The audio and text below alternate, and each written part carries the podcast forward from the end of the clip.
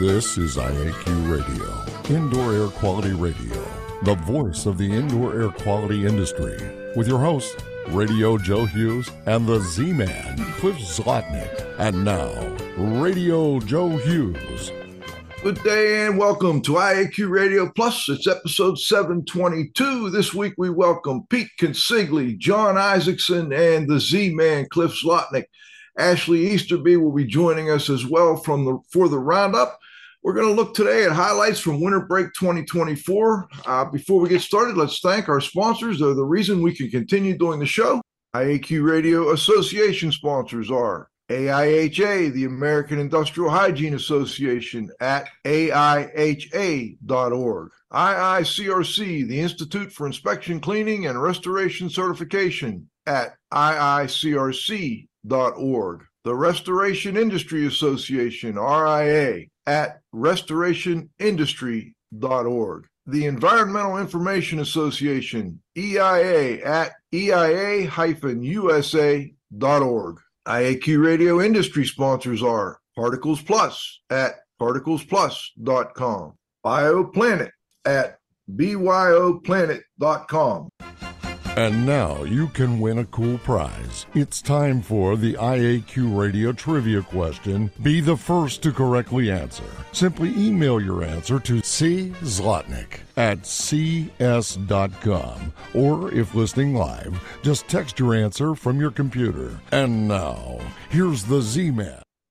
Hello, everybody. I'm sorry to report that no one identified Samuel Langhorne Clemens, also known as Mark Twain, as the famous American author who got married on February 2nd in the year 1870 in Elmira, New York. Here's today's IAQ radio trivia question. What, what is Victor Bourgotage's association with ABC's Wide World of Sports? Back to you, Joe. Hmm.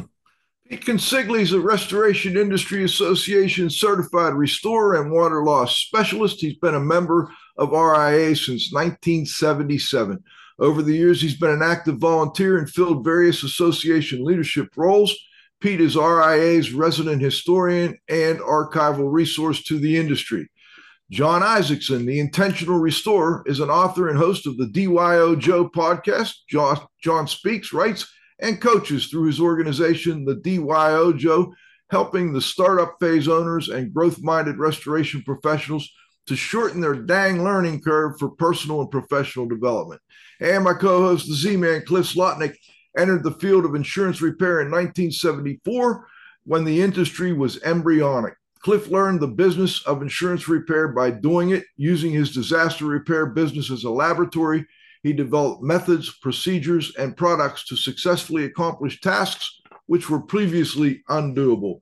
Cliff's technique in cleaning, odor removal, and pr- other procedures have become industry standard practices and are relied upon globally. Gentlemen, welcome. Great to have you. Let's start with Pete. Uh, Pete, I got to get this title right now. Let me see here.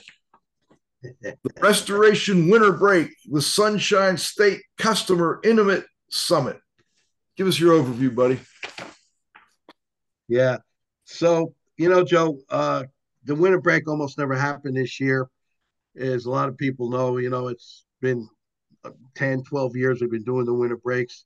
The AML was the primary host until they were uh, acquired by Eurofin. And um, I had to try to find a host and uh, got really complicated. And finally, I tried to cancel twice, and all my friends told me that, no, Pete, you got to do the event. We got to have the event. Uh, we're coming uh, anyway. And so, uh, anyway, this is kind of a, was a real small, uh, intimate uh, event. It kind of reminded me, Joe, of the very early years of uh, of the summer camp. You know, and uh, the first three or four years was 50, 60, 100 people like that before it kind of got to where it is today. So we did. We took a small hotel in Bonita Springs, and it was a, a very intimate event. It sold out quickly. As invitation only. I had uh, I had essentially um, uh, you know a a small space for the vendors, and it was a very diverse audience. I mean, I had uh, two of my Australian friends, Owen Boak uh, and Ashley Easterby. He's going to weigh in during the roundup with a, you know, give a little bit of an overview from the Aussie perspective.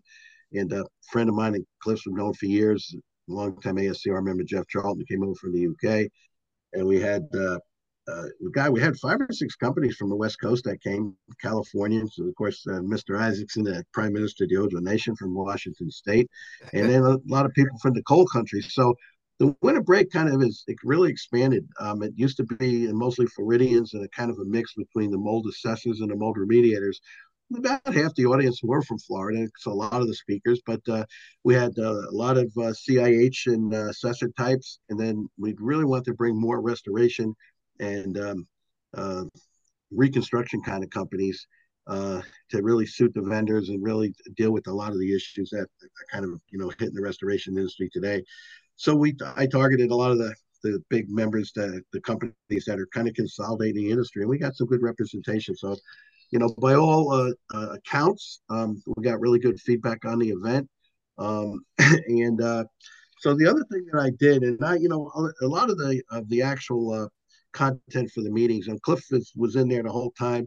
I think the blog is going to be unbelievable. That Jon was in there. This to Jon. This is the first time that Jon's actually presented, and uh, I think he did a great job. His uh, presentation. He kind of did the beta test for. Uh, he's going to be doing this uh, project management. I'll let him talk about it at the REA convention.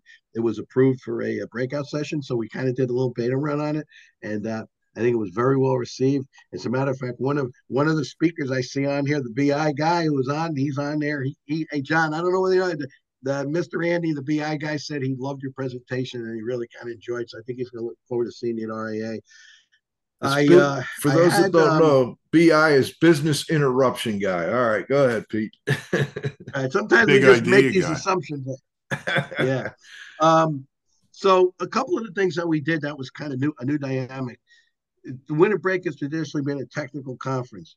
We had a technical day and a business day to address the issues, and that kind of tied in with the theme of uh, the the customer intimate motto is to uh, pick your partners, uh, choose your projects, and uh, and collaborate and win you know win win together. So uh, that's kind of where I think the industry has kind of gone. Is it's consolidated, it's a relationship based, and that's what the cu- customer intimate philosophy is about. That dates back to the discipline of market leaders that was written by two guys named uh, uh, uh Fred Wiersema and uh, Michael Treacy um, in the mid 90s. And uh, called the discipline of market leaders. And then they did a follow up book just on the customer intimate. And that's kind of that's kind of where that came from. We did have a pre-conference uh, half a day workshop. That's been traditional that we've done it with the break for years. Mostly in the past, they've been kind of legal and risk management. This year, since that was on the formal program, we actually uh, did a very high level uh, technical workshop, a half a day. About 75% of the audience attended that. We never get full full take for that. Usually the, the two main days are, are full with everyone that registers. And uh, Bob Lotchinger did a, a, brand new presentation on project management that was kind of a mix between a uh, oversight of a, a, large hotel in Miami where he was overseeing a, a, a, a flooring um, installation and uh, at the same time, the uh, big the owners of the hospitality group they had a flood in their corporate offices, and he had to handle that at the same time. So I, th- I thought it was kind of interesting um, the way he did that. And then the other presentations on that particular day were was a a, re- a retake of stuff that we had done for the the uh, hurricane workshop last year, and also at the experience in Fort Lauderdale with uh, uh, Dr. Moon, Jeremy Beagle, Ken Siders. They were case studies and uh, science-based information. They did a little bit of tweaking to it, so I think that's why a few people had seen it before didn't come to that day. Uh, and they enjoyed the Florida sunshine, although we did get a little rain, unusual rain, and uh, it came for that. So um, then we we opened up with the reception uh, in and kicked off that night uh, uh, and took over the whole hotel lobby.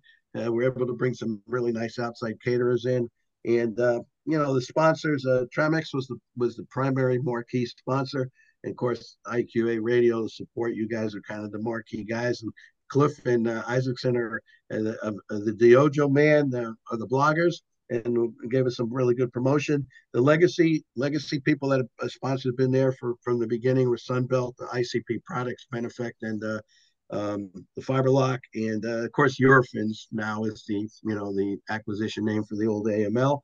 Uh, Lisa Rogers and Michael Meter, folks, they came back. They had been there in 2022. The IICRC's been there from the beginning, and we have a couple new new people this year. Uh, Phil Rosebrook Jr. and Business Mentors, and uh, Epic Estimates, Bobby Payne. Bobby, interesting guy, and he had a lot of little action in his table. He was the last two years in a row. He won the the REA has uh, what's the what do they call that? Jon, help me out here. That they have the um, the vendor of the uh, the of the year that um, is voted on, and I think uh, Epic Estimates won that. Uh, I think two years in a row, if I remember. Um, and then uh, the IAQA, you know, of course, uh, those those that follow the the IAQ radio, we did a leadership update uh, live uh, with the IAQA leadership team of uh, Lisa Rogers, the president, Jeremy Beagle, first vice president, and Eric Shapiro, the treasurer, and um, on site. And they and they wanted a booth for the IAQA, and unfortunately, they didn't have any space. So the ISRC was nice enough to share and collaborate with the booth, and we gave them a prime spot in the hallway for people to you know sign in because uh, all the all of our stuff was approved for CC's 14 credits for IICRC, 13 for RIA designations, and we had people, and of course 14 for ACAC. There's a, a lot of, uh, I don't know, at least a third of the group had ACAC designations, a lot of the assessor types and whatnot. So that was really good. Then we kicked off the uh, uh, the technical day. Each day uh, had a morning and an afternoon keynote, and, and we kicked off the uh, uh, day one with uh, the technical day with Dr. Moon did a, a brand new fabulous presentation called uh, "What is Competence and How Do You Determine Competence? What's the criteria?" Because remember, Joe, the the actual uh, the what you have it in front of you. I don't know. Tell me the long theme of the of the day. You, you there was a theme for the conference. Um, can you read it? You got it there in front of you. Have in your show notes. I got the conference, um, but theme. I don't have the the the keynotes. No, no, just to read the theme there. Um, Cliff, you got it there. Uh, there's a reason why I have to I have to hunt through the notes in this. Um, I got the customer uh, intimate motto: choose your partners, pick your projects, no, and collaborate. I had. You, you, you, had you had posted in one of the notes you sent me. I think it was it was is is excuse me. Choose and pick your partners. Get the scope right. Okay. Uh, d- document uh, document in process, deliver the loss, uh, fulfill whatever the customer promises and then getting paid. That was the general overall theme. All right, because these are the issues that the contractors and the assessors and everyone that's involved is is uh, with the TPAs, the insurance companies, uh, the government work, um, you know, uh, the integration, uh, what programs do you use, what is required. So we try to put the program together that was based on that theme. So we first started off by trying to establish comp- uh, competency, and then we had a series of talks. I'm not going to get into the specific talks. Yeah, there you go. Jon just posted it in the uh, in the excuse me in the um, in the chat log.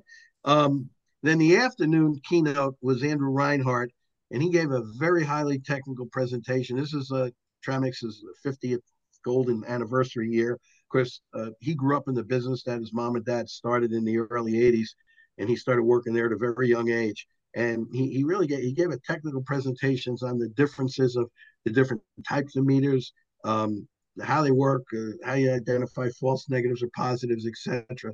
Uh, it was very high level technical presentation, and uh, I think Andrew put a lot of work into that. So those were the two keynotes on day one. Then, as uh, that evening, one of the things that we did that was new this year we actually had a banquet that was included in the regular registration. It was off site at a, a, kind of a wedding venue, great Italian restaurant. Everything was right there. Of course, Pete running is going to be Italian.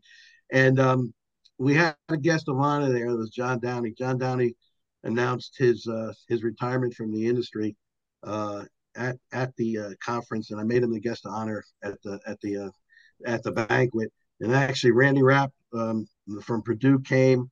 Um, we gave him a little time to talk about this, uh, the World Congress for the building construction industry. They're having Purdue is hosting in uh, May of uh, 2025 a conference towards the building industry. It's primarily an academic conference, but all, they also want to involve industry. Now, Joe, you remember and Cliff, maybe some on the call, they they hosted a similar conference where seven, eight countries were represented on the infrastructure in the disaster world. And um, RAA, IICRC, you know, the whole industry collaborated we had some information published on that. So this is more for the home builders. And I'm going to try to see if we can if we can uh, bring some of those kind of people in to help support the academics of what's actually really going on in the, in the home building industry. And I think Cliff, I sent Cliff the uh, the uh, link on that. Um, you can sign up for their uh, their little newsletter. They send something out, you know, every week or two they'll send something. But it has all the information. There's a website link. I asked them to put it in the blog. If you had it, you could put it in the uh, put it in the chat log, and it'll take you. It has the dates in May. It's going to be on the Purdue conference. And, and uh, Randy gave a little small talk about that um, at the banquet. Um, then day two was really was the business the business day, and that kicked off with um, the collections arena. Uh, Angela, now how do you pronounce Angela's name? She said, "Joe, you did a Bairama. Yeah, you you did a great job. I just call her Angela B. And uh, anyway, I remember I, I so I call, I talked to Ed Cross about I said, Ed, you know, you're, always welcome to come to any of my events, but it's a long way for you to come from California. I said, hey, why don't you send Angela down from my uh, from uh, Michigan? And anyway, she was excited. She did a fabulous job on talking about the documentation process, contracts, all the steps you need to take to prepare yourself um, if uh, uh, uh so that if you hack, if you have to get into collection process, you gave a lot of uh, quick tips to do that. Okay, I'm I'm about about wrap. The the second, the final keynote on uh, the last day was Josh Bachman from Violand Management, and Josh gave a talk on the kind of best practices in the state of industry that has to deal with the integration of all the software programs. Um, you know, how is it working? Where is the industry going? And uh, I think the general consensus was we should probably have less programs than more, but you know, you really can't control that. You know, back in the day, it was you were either an IBM or Apple, and uh, and it was difficult. You know, you went to one or the other. But of course, now in the real world, most of these programs talk to each other, and uh, it doesn't really matter which one you have, and it's kind of can come down. So I don't know where the industry is going to go, but I thought it was important because that's all part of documentation and integration of how you document how you can, uh, you can get paid on these projects. Uh, we had a really nice after party afterwards, which is traditional, and uh, that was fabulous. You know, I had a hospitality suite this year. We had a we had a that's kind of a healthy building summit thing. That was a really big hit. We yep. had a special cigar smoking area. That's a summer camp thing. so I kind of try to put uh, all these little little components in there, and uh, and I think that um, I think I'm about wrapped up here. Uh, let me see. So, uh, yep, I don't know. Uh, I think that the Joe Spurgeon talk was fabulous. He gave one on writing a professional report. Joe had uh, had some family issues he had to deal with, and he actually drove all the way. He was supposed to be there for a few days. He drove all the way down to deliver his presentation right back. I really appreciate that. Um, it, it was an invaluable presentation on the on putting a professional report together, which is an important part of documentation. And uh, and um, I, I think that's about it. And you know, uh, I'm gonna let uh, I'm gonna let Cliff and and Jon really kind of talk about the specific presentations in between the keynotes, what they thought the highlights, where everything was. I really enjoyed uh, Jon's uh, three P's, and uh, this is the first time really in the history of winter break that I actually felt I myself did a couple presentations to fit with the theme. You know, anyone that's been going to summer camp for years realize Joe doesn't speak every year, but occasionally, if he has something to say, he'll put himself in the program normally the last day. And I did some stuff on pricing that uh, I developed in the 90s, and 30 years later, it's as relevant today as it was then. I didn't have to change one thing. As a matter of fact, my buddy John said, he said, Pete, all those slides, and they were real fancy that were, they're retro now. He said, they were hot in the day but now they're new again, and they and they kind of like all those little cool PowerPoint uh, images and the icons that I had on there. So I appreciated that. So anyway, uh, anyway, my friend Owen Boak, uh, we were practicing. A lot of these guys, four or five, six, these guys are going uh, to REA in Australia in June, and um, they were previewing some of the presentations, how we can tweak it for the local audience. I don't know. Ashley said he thought the pricing stuff may be relevant there. I said, hey, whatever you think will be useful, that's what we did. We sent all the proceedings out to everyone the other day. The Dropbox links are coming in like crazy. Sent all the certificates out. So, Jon, what I want to close with this so there's four stages to project management. One is you got to initiate the, the the project. That I tried to cancel it twice. You guys made me initially. Then you got to plan the process. I did all that. They got the invitations out, and I had to reserve the rooms, and I had to get the caterers right. Then you had to control and execute, and that's actually delivering it. Then you had to do closeout, and I've been doing that all week to send the certificates, to send the proceedings, and do all the little stuff you do it. So essentially, this show is a wrap up. The project is done. I'm moving on to other stuff, and then not too uh, short between Andy Ask and the building uh, science folks. I'm probably going to meet with them in, in, within the next month. We want to secure the venue for next year, which we're hoping will be mid February, and we can start the process all over again. And with that, thank you uh, and I will turn it back over to you, Joe. Uh, there you go. Thank you, Pete. Hey, Cliff, let me let me jump over to you. Let's get your thoughts. Okay, well, um, I, I, think that I think Pete summed up everything for the event. uh, I, I, think that you know what we should do if you want is is go through and I can give you you know some of my takeaways, and I think Jon could give you you know some of his takeaways and and and, and so on and so forth. But on, on Blockinger's uh, presentation managing multiple large projects. I'm not sure whether he was, uh, you know, a an officer when he was in the service or whether he was enlisted, but you know, he had a pretty strong military background. And one of the things that you know he talked about was the best way to manage large tasks was divide to divide it into you know smaller tasks, each one managed by someone who was going to be responsible for that. Uh, I think what Pete didn't talk about is, you know, he talked about this one project that he was doing, a large carpet installation, and then the offices uh, for those people got wet. But he also had a yacht, he, uh, hundred and some. I'm sorry, the yacht was uh, huge. I'm trying to remember how many feet it was. You know, like I think like 600 feet was the yacht. He was doing installing the flooring on that. He had a project going on in the Bahamas and so on and so forth. But a couple of the takeaways uh, were that well, you need to know your workers, you know, and he said some are more accustomed to talking to concrete than to high-end clients. uh, you know, for these emergencies that happened, and there were multiple emergencies that happened. You know, he created reaction teams. You know, he needed more staff, so he was able to steal available workers from his competitors by offering, you know, some bonus money. Uh, he made use of an offsite warehouse. Uh, Jon, I'll turn it over to you if you have anything to add on.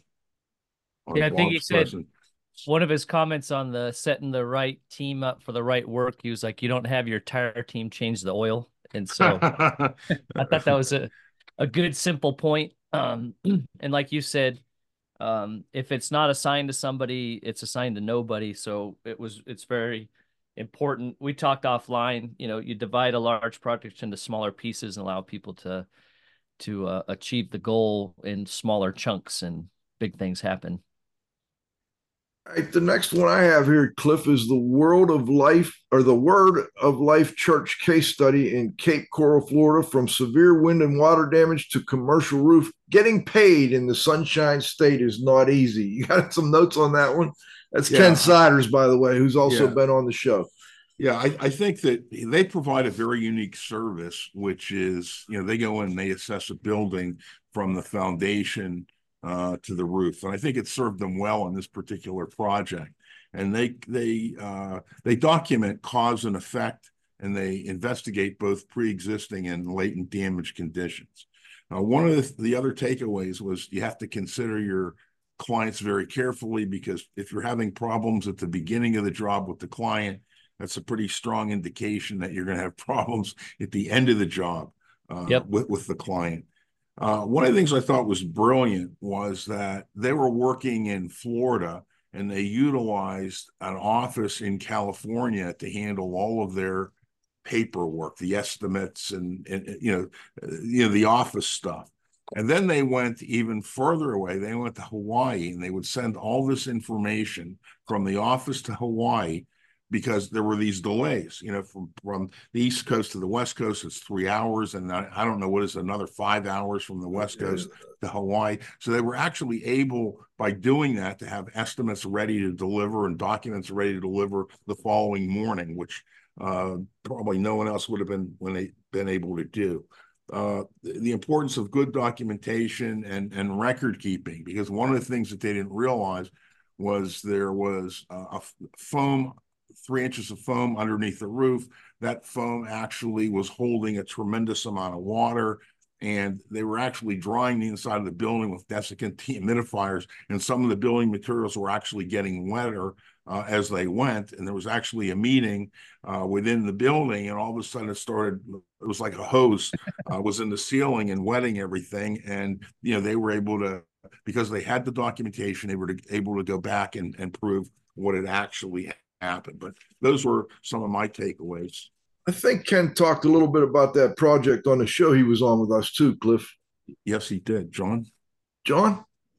Yeah, I think uh what do you say? Don't do spot inspections. You got to think of the building as a machine and then set up zones so that you can um uh part of his presentation was just kind of the methodology that they used to make sure that they got as as complete of a picture as as possible. I think his comment on um the client I never regretted I never regretted a job that I didn't get, but there are plenty that I one that I regretted taking on. so yeah, pay attention to those red flags.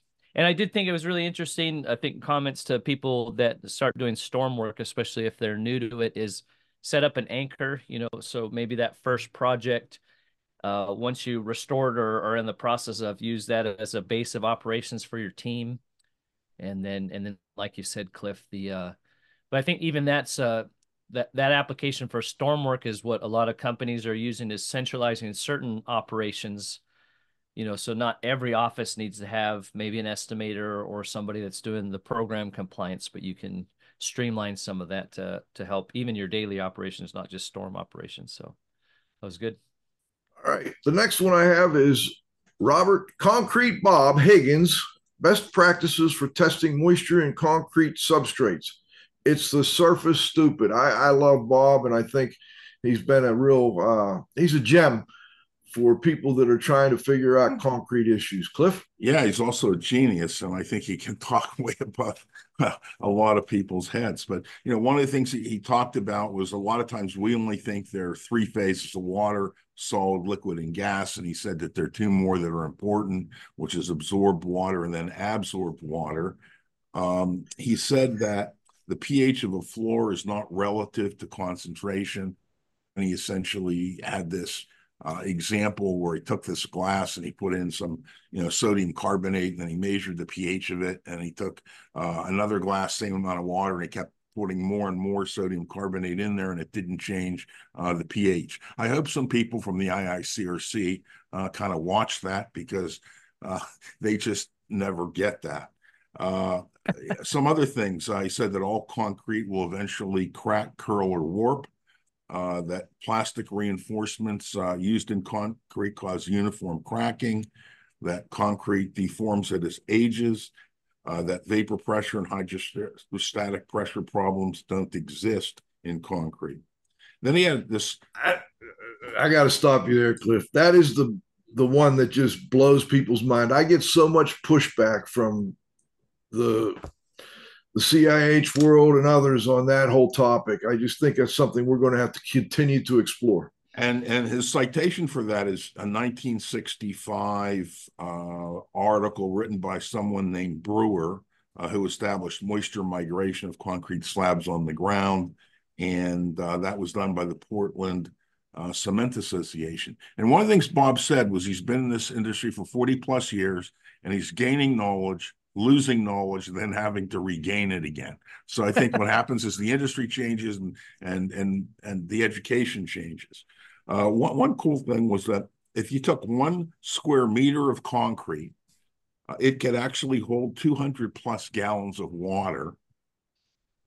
But to get that same amount of concrete to a 100% relative humidity, it only takes two ounces of water. I think it was 90%, wasn't it? 90%?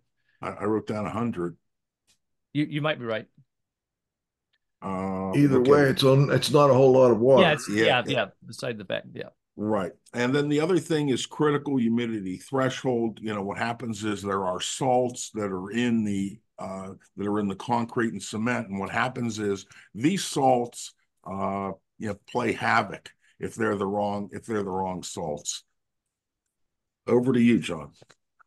Do I understand correctly? Like when you're drying wood, you know the the layers kind of shed the water upwards, and in concrete, he's basically saying when it gets wet, it pushes the salts upwards, right? I think they both come up. Okay. Yeah. I I I uh I think this presentation kind of both presentations prior were really excellent. This is the one that kind of woke up the audience. Um, people were starting to, you know, wait, what are you saying?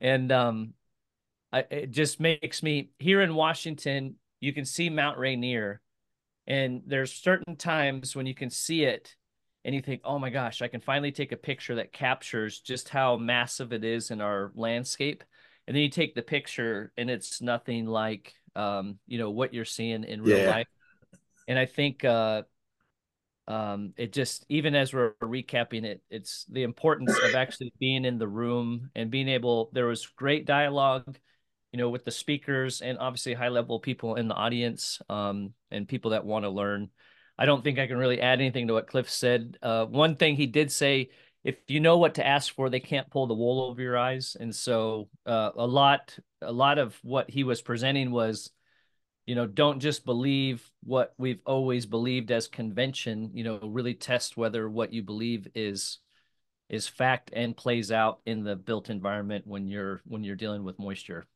He also did another presentation there, which we'll get into, where yeah. you know he, he went deeper into some of these concepts and then added some new ones. Yep. And then I guess the next guy was Dr. Ralph Moon. Uh, don't fall prey to MUS, which is either made up stuff or if you're a scientist, made up science. Uh, and and what I took away from him is that it's all about science. Every building material has science behind it. I talked about the scientific uh, method where you define a question, you conduct research research, you propose a hypothesis, you can perform experiments to test the hypothesis. You know, from that you get data and analysis, and from that you draw conclusions.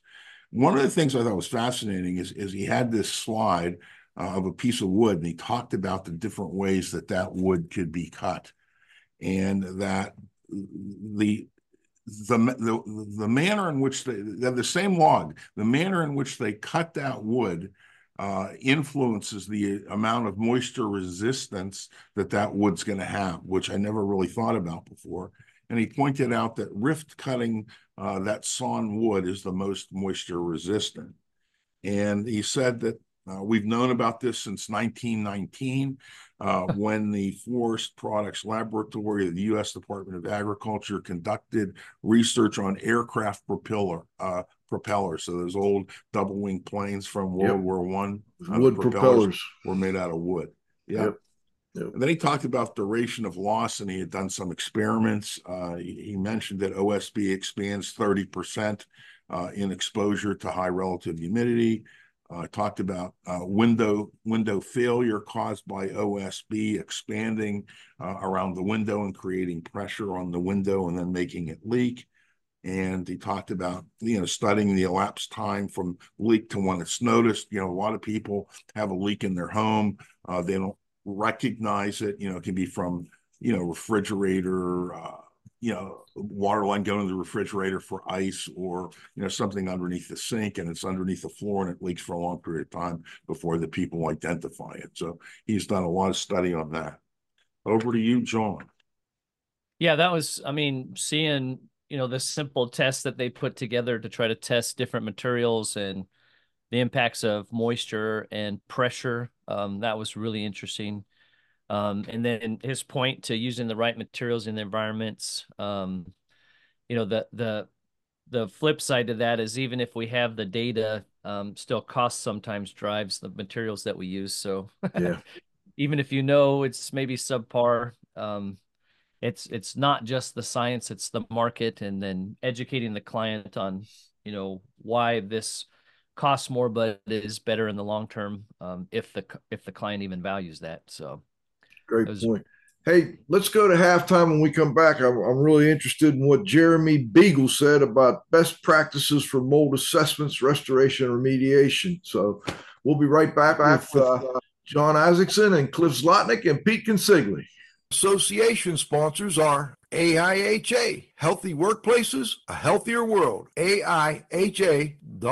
The Environmental Information Association, EIA's multidisciplinary membership collects, generates, and disseminates information concerning environmental and occupational health hazards in the built environment at eia-usa.org the IICRC, a nonprofit standards development and certifying body for the cleaning and restoration industry, IICRC.org. The Restoration Industry Association, the oldest and largest nonprofit professional trade association dedicated to providing leadership and promoting best practices through advocacy, standards, and professional qualifications for the restoration industry at restorationindustry.org. Industry sponsors are Particles Plus, feature rich particle counters and air quality instrumentation. Count on us, particlesplus.com. ByoPlanet at byoplanet.com, improving human, animal, and environmental health with electrostatic spray technology and advanced chemistries at bio, byoplanet.com. All right, I, and I just want to mention real quick, and I asked Grayson to put this in the chat. Um, at least three of our sponsors, the RIA, the uh, Environmental Information Association, and AIHA, all have conferences coming up. So please help support our sponsors on their conferences. All right, Cliff, let's go back to you. Um, by the way, I also wanted to mention go to the IAQ Radio chat um, search box, put in almost any of the names in here. I think there were two I could find that weren't already uh, guests on the show. So if you want to learn a little more about their presentations, I'm sure uh, you could also check on IAQ Radio. So, Cliff, let's go to um, Jeremy Beagle, certified industrial hygienist, best practices for mold assessment, restoration, and remediation. How to document pre existing damage to avoid being sued. Uh, an important topic. Okay. Um, I, I, think one of the things he talked about was that there is a lot of bad reporting going on, and a lot of people um, are really technically incompetent uh, in in Florida. And you know they get a license and they go in and they take a bunch of air samples and they make a whole bunch of decisions and uh, you know based upon uh, an air sample. In some situations, it's only one air sample. And uh, you know what he said is oftentimes the expectation in Florida after an incident is it is they dry, they sample, and then they remove. And one of the points that he said is, did we really have to remove it? And he he talked about some situations uh, where, where that was not necessary. One of the things very important that he said is testing is secondary, not primary. Hmm. Uh, I talked about protocols and the fact that protocols should be site specific and the protocol should cover the where, the how much, and the how. Uh, yeah. He also mentioned that ASTM has published a mold assessment standard uh, that is not very well known. We know on our show, John Lapotaire has been talking about that, uh, you know, for several years. Yes. Um, he talked about that if you are going to take an air sample, you shouldn't take it on the floor. You should take it in the client's breathing zone. And uh, he said, What is the purpose of sampling? Sampling should be done for a purpose. And uh, he said, The whole sampling industry needs a purpose uh, as, as well. And uh, what is the assessment going to be utilized for? And he thinks that we need to challenge the current status quo to really provide value, uh, you know, for this investment uh, you know, in, in having these assessments done. Over to you, Jon. Yep. Informed uh, an informed assessment means using a scientific process, exactly like you said, the site specific protocols rather than generic ones, which kind of builds on what Ken was talking about, even when you're assessing the building.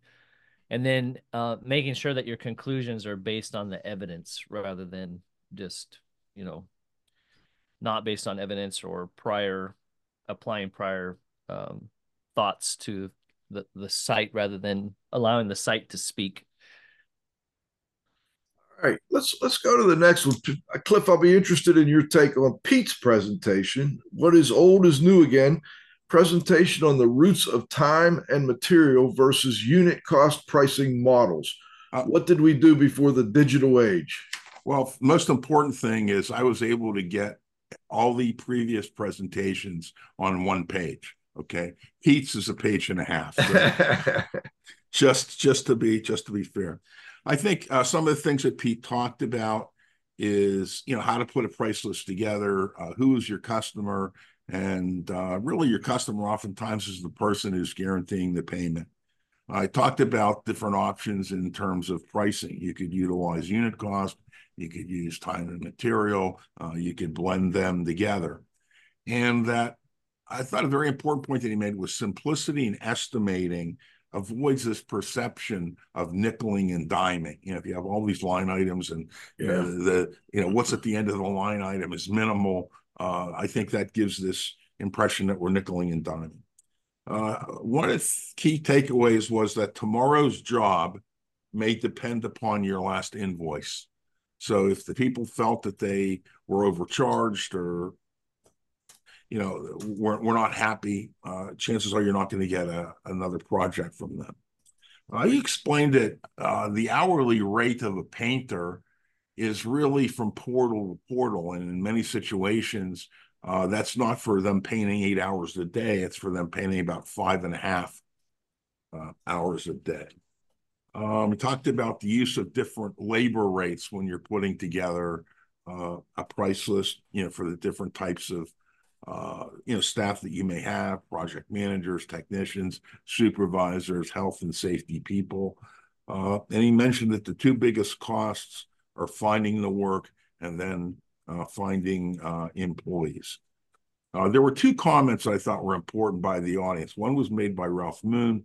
He suggested that uh, with pretty much with every estimate, you should add a, a line for health and safety uh, and have some sort of pricing for that. And then uh, someone mentioned Martin King said that your price list should be kind of like selling a pizza you know, it's a plain pizza, but would you like anchovies on it and maybe pepperoni or extra cheese and so on and so forth. So I thought that was a good takeaway as well. Over to you, Jon. Yeah, presentation. It's funny, uh, exactly like you titled it. What's old is new again. Um, you know, a lot of people. Your one of your many points, Cliff, is a lot of people try to complicate things when really it's it's a rather simple uh, thing. Um, I thought it was interesting when Pete, you know, pointed out that time and material studies drive unit cost pricing, so they're associated. Um, and I think that's what a lot of people miss now using Xactimate, not even utilizing the tool because it does break out what its assumptions are based on labor and materials, not utilizing that for production and timelines and budgeting. Um, but like you said, who is your real customer? Um, and the uh, the uh, the graphics were impeccable. there you go. All right, let's go to the next one here. Keynote by Dr. Ralph Moon. What is technical competence? Why is it important? Planning for the day you get sued or are deposed. What do you do, Cliff? Uh, one of the things, uh, uh one of the great takeaways that I, that, that I got was that different professions have different languages, and he says that the language used by engineering is different than language used in biology. He also said that building materials have unique languages as well. And we have a challenge to communicate and, and train the next generation that's coming along. He said that what comprises technical competence is knowledge, skills, the ability to problem solve, and communications. Yep. Uh, he said that you should look in the mirror and ask yourself, Am I ascending in my profession or not? And if you don't feel you're ascending, uh, you should do something about it. And uh, he suggested more industry involvement or attending uh, industry programs in order to do that. Um, he said that technical competence is different than professional competence. And he said that in technical competence, uh, workers often learn by mimicking. Uh, you know, they have apprentice programs where plumbing is taught, or electrician, uh, or you know, becoming an electrician is taught, or carpentry is taught. He said it's different than the professions. Uh, he said that uh, you know, in the professions we learn and attend oftentimes through te technical education and then through technical uh, conferences. He mentioned that ATP can be a liability. ATP, ATP measures cleanliness, not the types of microbes that are present. Uh, he reminded employers to keep their axes sharp. And I thought an excellent thing that he did was to get their get your employees to participate uh, in industry in, in, training within your company by sharing stories of what they learned on the job or how something uh, that they learned applied to the project and you know get them to tell stories. And that way you know you're kind of raising everybody's uh, education. The final thing i got was that technical confident competence is really a lifelong pursuit. Jon I think these are still the notes. Um, oh yeah. Um, I, I liked the the formula for competence. He said anticipate change and you will always be correct. Um, and then um, but also kind of building into your process the thought that what if I'm wrong, you know, and and analyzing what if I'm wrong and where might I be wrong?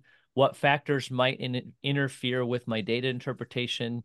You know something as simple as getting your moisture moisture meters um, using them properly and then uh, making sure that they're calibrated. Does your team actually know how to use the moisture meters what the readings are telling them and then how to interpret that um, effectively? Um, and they said sadly there's no consequence for incompetence. Um, and that was part of the conversation is you know what what is the process as an industry to then uh, he was speaking primarily for the environmental professionals, but uh, the same applies to the contractors. Is you know what is that process of uh, properly educating and holding people accountable for representing the industry, you know, the right way. All right. Looks like Bob Higgins, Robert Higgins, the concrete guy, was a busy man at the conference. He also did a session called What You Need to Know About Inspecting and Drying Concrete. How wet is it? When is it dry? And why citations are important to back up the facts. Cliff? He great he he gave a very interesting case study, and this case study occurred out in San Diego at the Del Coronado Towers.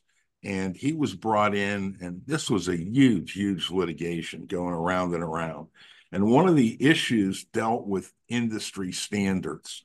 And Bob knew a lot about both the technical technical side and he had experience in industry standards. And what happened was uh, Bob recognized that what this contractor was supposed to have been deficient in doing, uh, according to a standard, that the standard did not exist when the contractor did the job. And at that point, uh, his side, you know, won the litigation, and contractor was off the hook. And I thought it was uh, you know, pretty pretty cool uh, situation there. Okay, other notes. Uh, let's see. Um, understanding moisture analysis of what's in the what's actually in this in the cement or concrete. That calcium hydroxide plus sodium chloride or salt uh, improves water solubility. Uh, he said a measurement of moisture in concrete is not a conclu- is not a conclusion. Uh, you need to find out the how and the why that's causing that measurement. Um, he talked about how relative humidity probes measure relative humidity uh, in a floor. Uh, you actually bore these holes in, uh, and then what happens is you uh, they put in a uh, humidity probe, and it's airtight. Uh, you know, within that, you know, within that hole that's drilled in the cement, and that's how actually they can determine how much moisture is in the cement. Um, said that nearly all surface coating failures on concrete are created by moisture within the top three quarters of an inch of the concrete. Uh, he mentioned that heat interferes with the formation of cement. And a lot of times, if you're in a cold weather area, they add uh, antifreeze. Sometimes they add ice melt, uh, uh you know, calcium chloride uh, in order to it. That calcium chloride chloride generates heat, and they, they may not think about it, but that heat actually can uh, adversely affect the cure. Uh, he said that higher alkalinity in concrete means that it's going to have higher resistance to drying. And finally, uh, that that concrete is notoriously inconsistent. So different parts of that floor are going to have differences in aggregate, size and shape, and chemical composition. Uh, over to you, Jon. I think he made the point a couple of times. The way most people test is they abrade the surface and then come back in 24 hours. And his big point was if you want to get an accurate reading, uh, you know, get a get a reading first as is, abrade the surface, and then I think it was in within a half an hour, wasn't it, Cliff? That that then take your secondary reading uh, to get the to determine what the moisture is, because if you wait that full 24 hours, um, it's just pulling moisture from the environment as opposed to moisture from the slab itself. Um, and then I, I, I think I think he said it several times is losing the basics, chasing the argument, where basically right. you come to the site with an assumption and then you're right. just looking for that assumption rather right. than allowing the, the site to speak. All right. So the next one is Howard Woody Brickman and John T. the Roof Guy Hall from the floor to the rooftop. Um, Howard did an introduction to wood science technologies, evaluating job site conditions, sourcing and working with craftsmen, and what to expect in a subcontractor relationship. And then uh, John did best practices for commercial roof inspections using a moisture locating technologies and how to interpret the readings to spot false negatives. Cliff? Okay, um, let's do Howard, uh, I guess, first. Um, he talked about the fundamentals uh, of basic science uh, and the need for meaningful observations. And he gave, he gave uh, a couple of reference books one of which was written by Isaac Asimov. Actually, he actually wow. was a, you know, taught physics, and another one uh, was written by a fellow by the name of Bruce Hoadley, and that was uh, understanding wood and identifying wood. Um, he said that regurgitating bad information is not an effective strategy. Uh, he complained about professionals who did not use technical terms correctly and then mm. he said he's not a believer in the C word. And for him, the C word is consensus. And he talked about uh, how they come up and, and, compromise, and that really um, we should be uncompromising. You know, uh, is something it, it, either is or it isn't. It's not this gray area of compromise. Uh, you know that that's in be, in between you know, he talked about magic words. He said that wood either shrinks or swells. Yeah. Uh, and, and he talked about, uh, you know, using the correct terms, cupping, concave, you know, crowning is convex. Uh, you know, what is tangential, what's longitudinal, uh, coniferous, deciduous, growth rings, early wood, late wood rings, porous and diffuse porous. Uh, he said that absence of evidence is not evidence of absence. Mm.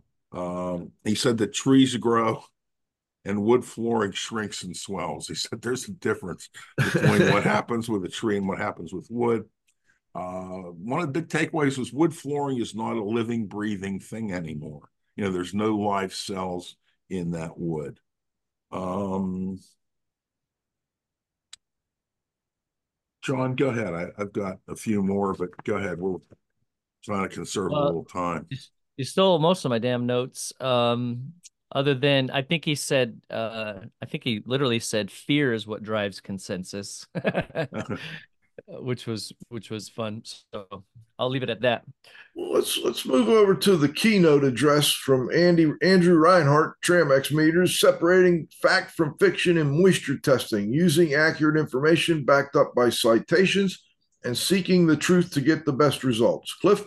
Hey, okay. hey, Joe, hold on there. You, that John T had some great stuff. Let, let oh let, yeah, let, yeah, we got John yeah. T Hall, the roof guy. Yeah, he he was fabulous. Cliff, you got anything? Or any notes from John Hall? I do. I got to find them. I did not get that far. I think. How about thing, you, uh, John? John qualitative and comparative reports with no quantitative da- data. So uh, I think you know, kind of the the theme that a lot of the technical guys presented was, you know, we're just using these terms and we're just kind of going through the motions, whether it's you know looking at moisture, mold, the roof, the building, uh, the environment, and um, you know that I think that was uh, overall the theme of just like slow down, take a look at what you're doing, why you're doing it, and and um, and really everybody, whether they were subtly or directly saying it, uh, like Higgins, you know, is are the things, the methods that you're using, proving what your conclusions are, and are the is the data that you're gathering supporting those conclusions, um, and so that that uh, qualitative versus comparative reports with no quantitative data. So, okay. Cliff, did you find your notes? Not yet. Not yet. Jon, go ahead, Jon. I was gonna say Pete's probably got. uh He can fill in the. uh Can you hear me, Pete? Pete. Yeah, I, I kind of muted. I don't I don't really have any specific notes that I took on the speakers, but the, my simulcast was working. Joe, one of the things we did, we did a simulcast in the boardroom from the main room. So some of the speakers and vendors, we could watch it and we could see what was going on because the two halls are right across from each other. But John is very accomplished. He has terrific graphics. He's got he's a leading one of the leading authorities in the world, and not only the roofing but also coatings. For years, he worked with Sherman Williams, and um, this is why the talk that he does and also the concrete Bob talk, they're kind of interrelated, uh, you know, from the foundation all the way up to the rooftop in these buildings and and and uh, you know the enclosures. Uh, if you don't have anything, go ahead. Let's move on to Andrew's talk. If you have if you have something on oh, that. Oh yeah, no, I've got I've got stuff on Andrew. Go ahead. Uh, his talk was separating fact from fiction and moisture testing. Uh, he talked about the fact that a sling psychrometer explained what it is and how they never go out of calibration. Uh, he said that qualitative measurement information is often useful, uh, with one exception, and that exception being wood. Um, big takeaway for me was wood moisture equivalent and the story of, of, kind of where that came from. When they were building the London Underground, they wanted to know exactly how much moisture, you know, was in this uh, concrete that had been poured. And what they would do is they would drill a hole in it and they would put a piece of wood in and they would let the wood stay in there for you know like let's say 24 hours then they would remove this piece of wood and then they would weigh it and then they would dry it with heat and they would measure the difference in in, in weight that's you know called a gravimetric measurement and that's where uh, wood moisture equivalent comes from hmm. uh, he mentioned that uh, there was a chart uh, of wood moisture equivalents. And uh, I gave credit to Protimeter, you know, for doing the research work. And actually, I went online, found the chart, and the chart will be uh, as part of the blog. And he uh, mentioned, reiterated something that, that Concrete Bob had said that concrete is not homogeneous, so it's not consistent based on the pour. Jon? I had to, I don't remember. I think I had to run an errand during this one. So unfortunately, I missed this particular presentation. But um, just talking to those guys, it's really cool. The, the Tramex story that they're family run organization. Yeah. And I mean, you can work directly with the people um, that are um, a part of the organization. I think Pete brought up they pretty much ship their stuff next day when you order it but uh, once it gets to the states then it goes through our system of delivery. So uh, if you ever have a delay don't uh, don't blame Tramex so. All right. Well let's yeah, go to that, i mean i think they're the, they're the biggest fedex customer in ireland or in dublin and they they land everything next day right here in the us and you know they opened up before the pandemic the orlando office which is mostly customer support and they also do a lot of calibration and servicing there but everything basically comes from Dublin. Joe, let me uh, let me weigh in at this time. You know, I, I think we were pretty foolish to think that uh, in a one-hour show we could cover uh, 25 speakers, et cetera, et cetera. You know, you remember when we did the CIRI conference? We, we we had to roll over to two days. I don't think we need to roll over to two days. I'll just apologize to if some of the people called in can stay on. Great. I think we move through. We're going to run a little over. Let's uh, complete everything. It'll be in the blog. I don't think we want to run another show. So uh, that's my take on it. So at this point, let's just keep moving along. Go to the next talk, Cliff and John, and let's just let's just move through it. All right, let's look at Joe Spurgeon, the essential elements of a professional formal report, how to defend your assessment reports, recommended protocols, and post remediation verification. I think Joe's uh, one of my favorite guests on the show. All right. Um, he said that if you want a defensible report, you have to write a quality report. And he said that defensible report writing is critical. And um, you need to document, you know, for instance, he gave an example of documenting if you're going to take an air sample, what time did you take it? And that time is important because it, that that's you, you, if that's the first thing you've done when you're on the particular job, you haven't stirred up anything, you haven't disturbed the indoor environment. So having the timing of that sample is important. He went on to say if it wasn't documented, it didn't happen. He said the report may be the only thing occupants, the insurance company, or attorney will see. The report documents condition, the inspection process, and the results of the inspection. The report informs about the significance of the findings the report communicates information. Data in the report is usable and actionable. And when you write a report, you may be called upon to defend the report in either a deposition or during a trial. Jon? I think uh, I think it was during the question and answer portion, but they're talking about um, what should you do if the uh, opposing side brings in really terrible um, expert witnesses you know, do you want to get them thrown out or dismissed? And he goes, no, I love having them on the stand. um, so yeah, usable, actionable information. Um, again, like he wasn't, it doesn't have to be super complex, but it just needs to make sense. All right. Hey, hey Joe, the one thing I'll dovetail, I think that Joe's talk about reports really dovetailed off of what Jeremy was talking about when Jeremy just used the case study and showed there were just so many bad reports. Joe came in because he get he does he gets requested to do a lot of reviews, and uh, and uh, he he said it's embarrassing some of the things he sees in professional reports. So. I agree. All right, Huey Miller. One guy we have not had so far on the show, but we will be getting him. Lessons learned from storm response preparedness, mobilization, and logistics in an affected region working as a subcontractor and managing the crews to deliver on the prime contractor's customer promise and assure you get paid. Cliff? Joe, okay, yeah, saying, Joe. Omaha, Joe, saying, Omaha. We, wait, we, wait, wait, we, wait, wait. You're, saying you're saying he's been elusive on the show for IAQ Radio? No, no, I don't know that we've had him on the show. Yeah, I think he, he, must be a slippery little snake because he missed the the the uh, event. okay, all oh, right. No, listen. Let me let me tell you what happened here. Cliff was smiling like the cat that ate the canary. There, um, Huey Huey's uh, had some uh, critical family issues, and he couldn't come. He was trying to come, and I have his presentation. I knew all about his presentation.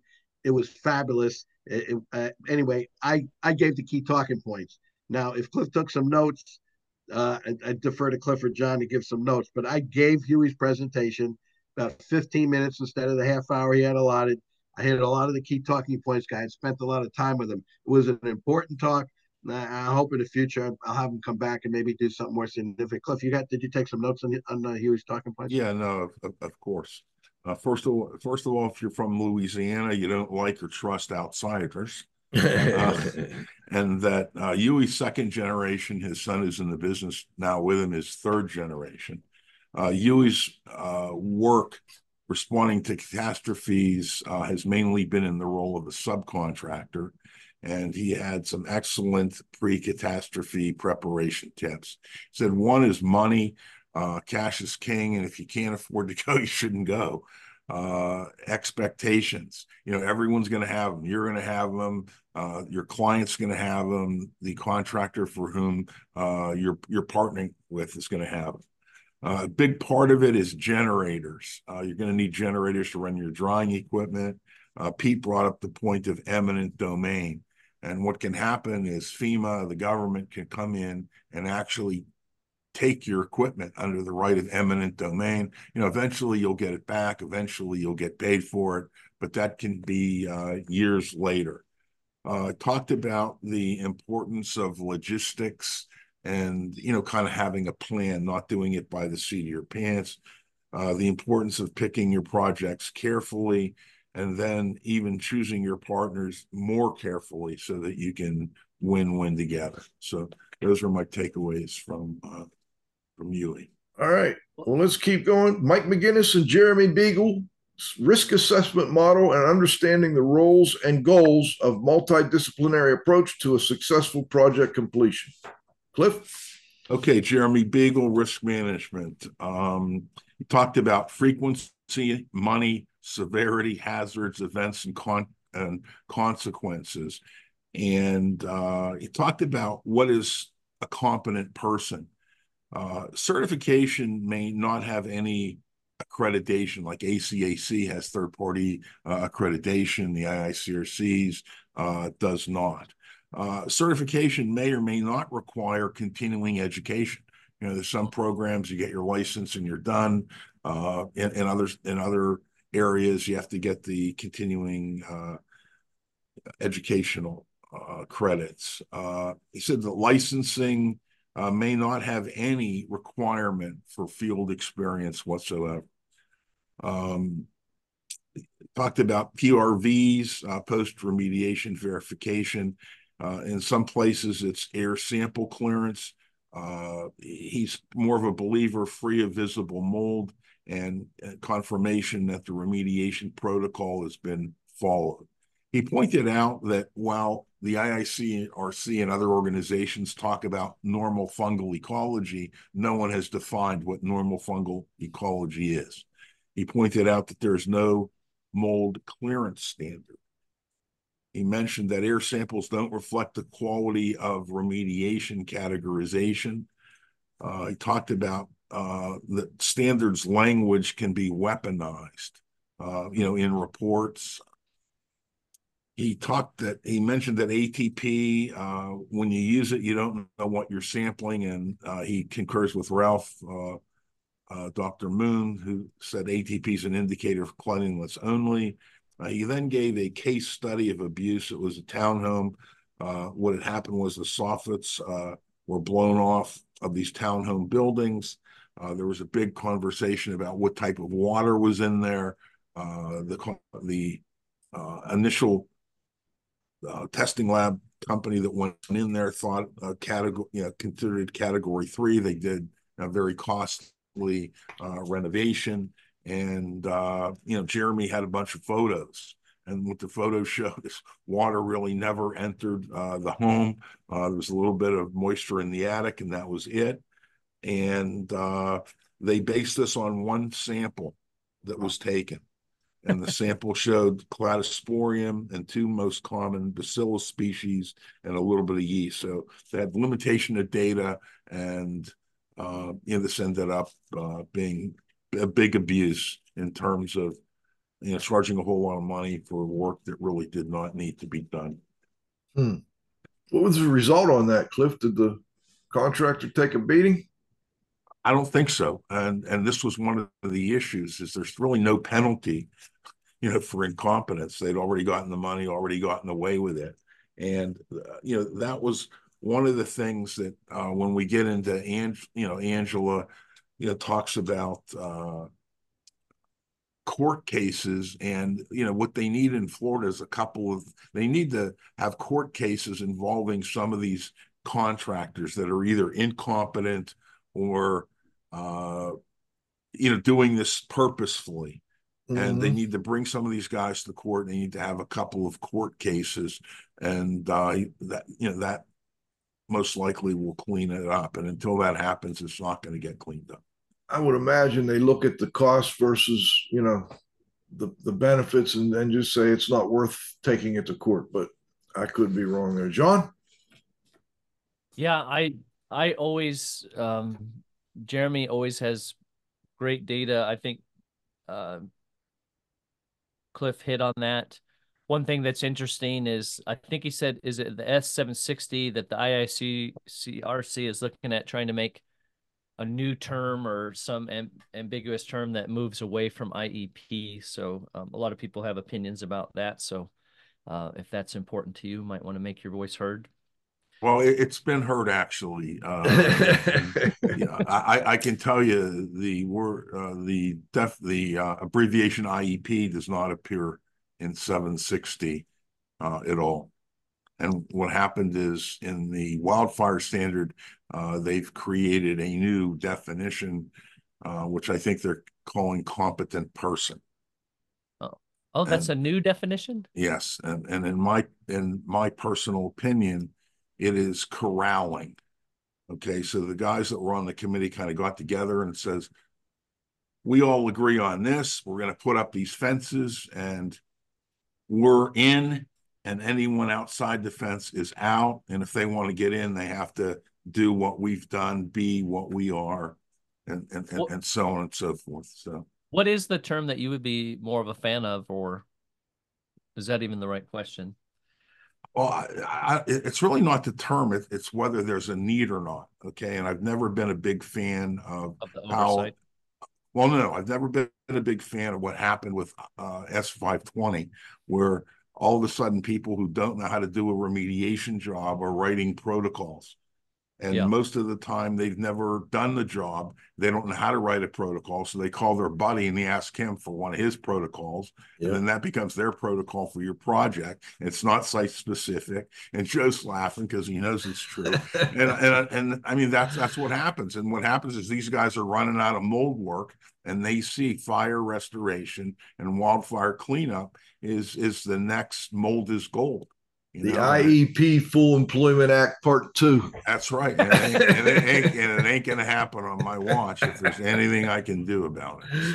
So. All right, let's go to Andrea Byramai. No, no, no, we oh, can't right. forget. Oh, we can't forget Mike Mikey. Oh, Mikey. Oh, I'm sorry. Did we? I'm, oh, Mike McGinnis, of course. Always, a, always an interesting character there. Very, huh? very Jersey Mike. Jersey ahead, Mike. Cliff. Okay, very interesting. Uh, Mike did a presentation on risk communication and conflict resolution. Again, he always has his four P's: people, pathways, pressure, and pollutants. And he gave um, a case history of responding to community outrage. There's a school in New Jersey uh, they were doing, getting ready to do some construction. They were moving some dirt outside, and they happened to have found some pesticides that had been stored on the property. All of a sudden, you know, word got out there were pest- pesticides there. They brought in an environmental company. You know, they go in and they get everyone all fired up and so on and so forth. And uh, he had some video, uh, television video of these meetings where they had the mayor, where they had you know people from the school district, and they had you know in the audience all these parents, and they're screaming and pointing fingers, and I mean it's it's like it's like a mob, and the whole thing really didn't need need to happen, and a lot of this was based on uh, you know poor sampling strategy, and they never sampled the soil outside, and and Mike ended up having to uh, when Mike got involved, uh, he ended up bringing in people from the state government, uh, physicians and toxicologists, and you know people that were really, really well respected to kind of help him calm the situation down. And he gave. Uh, there was a doctor, Peter Sandman, and this person uh, written has written a book. I think he may have done some work for or AIHA, if I'm not mistaken, and it talked about uh, it, one was responding to community outrage strategies for effective risk communication. The other one is risk equals hazard plus outrage. Uh, really, really good stuff. And uh, when asked about what Mike does for a living, his answer is always that he is a building pathologist. And so, we had Dr. Sandman on the show actually a long time ago, Cliff. Risk times outrage equal hazard. I, I forget the yeah. exact formula, but uh, put him in the search box, and that was a great show. Jon? Hey, Joe. Uh, Jon, you got any points on McGinnis? I got one little final thing I want to say to him, but go first, Jon. I think just the the one thing I could add to what Pete said: testing is never your first step. Um, you know, again, very logical process, and uh, um, making sure you're doing right by the the client. Pete, ahead, Pete. Yeah, one one of the things that Mike this Mike has done this IAQ the roles and goals and IAQ emergency. He's done it for the Bill Turner Group before summer camp, the Maine Indoor Air Quality Council, and a few others. And at the 2022 winter break, we were asking. Siri came close to hosting a, a four-hour workshop on this. I, I, but it just didn't come together. I think next year's winter break, if there's enough interest, I want to bring Mike back to do a four-hour on this in more detail. And what he what he does is he shows all the people that are involved when there's some kind of an emergency in indoor air quality, the consultants, the remediators, the government, the school, all of that. And he shares his experience and, and the roles and goals and where it all fits. I think it'd be very interesting. And uh, we didn't have it before, but I, I could tell. I, I think uh, you know, he had a few videos, and um, anyway, it was interesting. So we're we kind of got that on that. That's kind of in the pipeline. So All now we're going to move to the day two to Angela. So Cliff's up. Uh, go ahead and read Angela's talk there. Okay, uh, Angela talked about contracts, AOBs, collections, and preventing going legal. Joe, a lot of things that were in our interview with Angela, you know, she touched upon there, and you know, she added some additional stuff to it. Um, let's see. Talked about the importance of knowing who your customer is, who's going to be paying you, uh, the importance of uh, having a good contract, um, the importance of knowing whether or not it's a covered loss, and if it's not a covered loss, does the client have the ability to pay? Uh, talked about managing expectations, uh, you know, communications, the importance of it, good documentation. Uh, she uh, talked about using Encircle, uh, and they've been on our program as well, and how how a an estimator can do a real time video along with narration, and then the software actually prints out, uh, you know, gives you a printout of uh, what was dictated. Um, the importance of having regular communications, uh, you know, with the client, uh, and uh, scheduling uh, required performance delivery schedule. So if the client's responsible for ordering something or making a choice of cabinets or something like that, that uh, you know they have to do it and they have to understand that you know that could adversely affect uh, the project. Uh, important of importance of documentation. Every time you have a conference with you know someone, be it the adjuster, be it the client, uh, you should make a memo and uh, you know, kind of copy them back in. This is my understanding of, you know, what we discussed. Um, talked about having a collection plan where you send your invoices properly. Uh, you then uh, call the client and uh, confirm that they've received it and ask whether or not they've had any questions. Then kind of mention uh, when can we expect payment, and then you could gradually escalate uh, as needed. Uh, she talked about lien rights and AOBs uh, making a decision. Uh, uh, you could mit- potentially mitigate the cost of dispute resolution. Uh, some policies have an arbitration clause or have an appraisal clause, and you know she's kind of pro uh, appraisal. Uh, you know when you can get that to happen. she talked about if you a reason for getting involved in, in, a litigation, deciding to litigate. You know, the contract has been reached, breached. Uh, the client uh, had unjust enrichment, uh, something called uh, quantum meruit uh, conversion or statutory conversion. Um, she, she, talked about doing a lien, and, and sometimes just a threat of a lien is uh, more leverage than actually doing the lien. Uh, she talked about the litigation process, um, that their timelines uh, real important uh, in that litigation process. Um, let's see. Uh, talked about when to compromise, when to consider it, when not to. Uh, and then she talked about industry setting precedents and how important that is. Uh, you know, the restoration industry has is small in comparison to the insurance industry and the amount of money we have to kind of further our industry interests and that the, the best way to do it is through setting industry precedent cases. So if a contractor is really uh, abused, you know, perhaps that contractor should consider, you know, taking this case to court, even going up to the Supreme Court, et cetera, because, you know, a big win uh, really can benefit uh, the industry. Uh, just a couple final things. Uh, she talked about always be careful what you put in writing. She talked about potential problem clients, uh, hoarders being one, doctors being another. and one thing that was really a good idea is if you're going in, if you're in mitigation, if or I'm sorry, yeah, if you're in litigation or mediation, uh, if you ask the mediator as to where he thinks the case is going to settle, in many situations he'll tell you, and you can go to the other side and say, "Look, this is where we're going to end up." You know, uh, why don't we just go ahead and settle it now for you know for that amount of money? So yeah, instead of spending really, a bunch really, of money getting there anyway. So right, okay, really, really good stuff. Jon, any thoughts yeah. on a- Angela Bairamai? I she did a great job. Um, I think uh, you know a, a, big portion of her um, presentation was on communication. So your day sales or being able to collect is impacted by regular and systematic communication. Um, and then to Cliff's point, um, she gave some examples of some emails, and it's uh, you know be very careful what you put in writing, especially on your company you know phone and email inner office communication will be subpoenaed.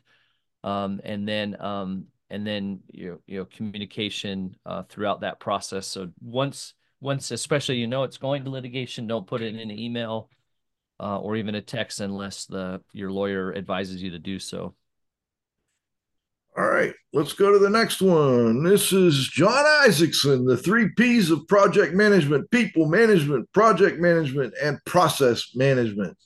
An interpretive presentation of PMBOK's four principles of project management.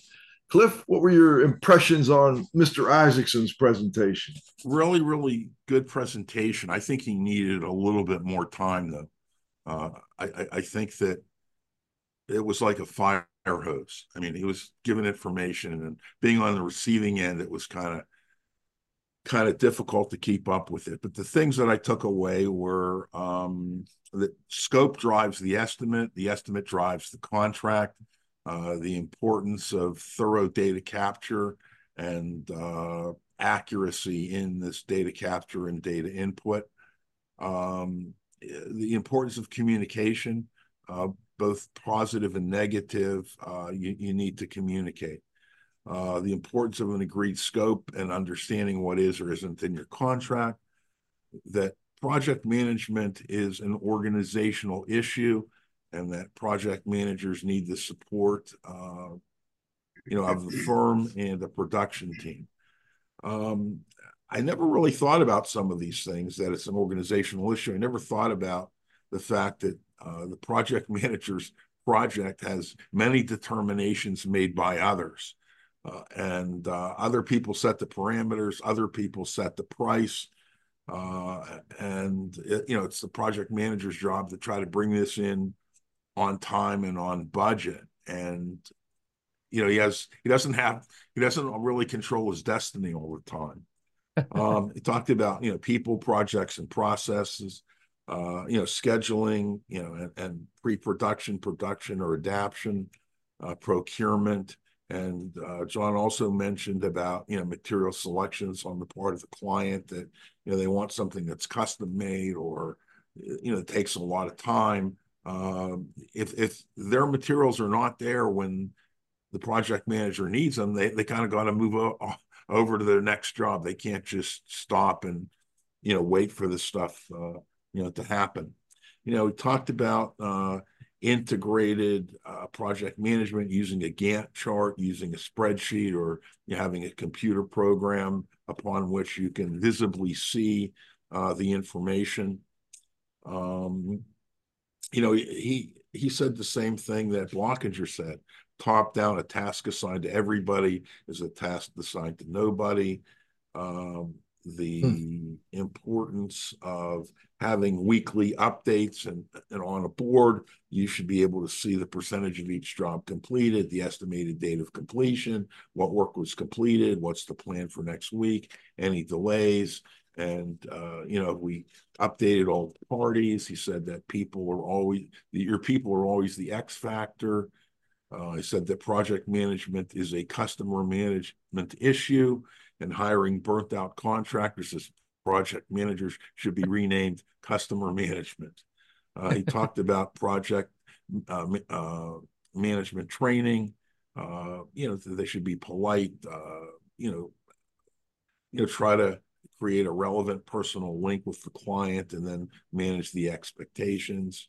And uh, said the project management is organizationally dependent. There's a model on how you should do it, and you should look in a mirror.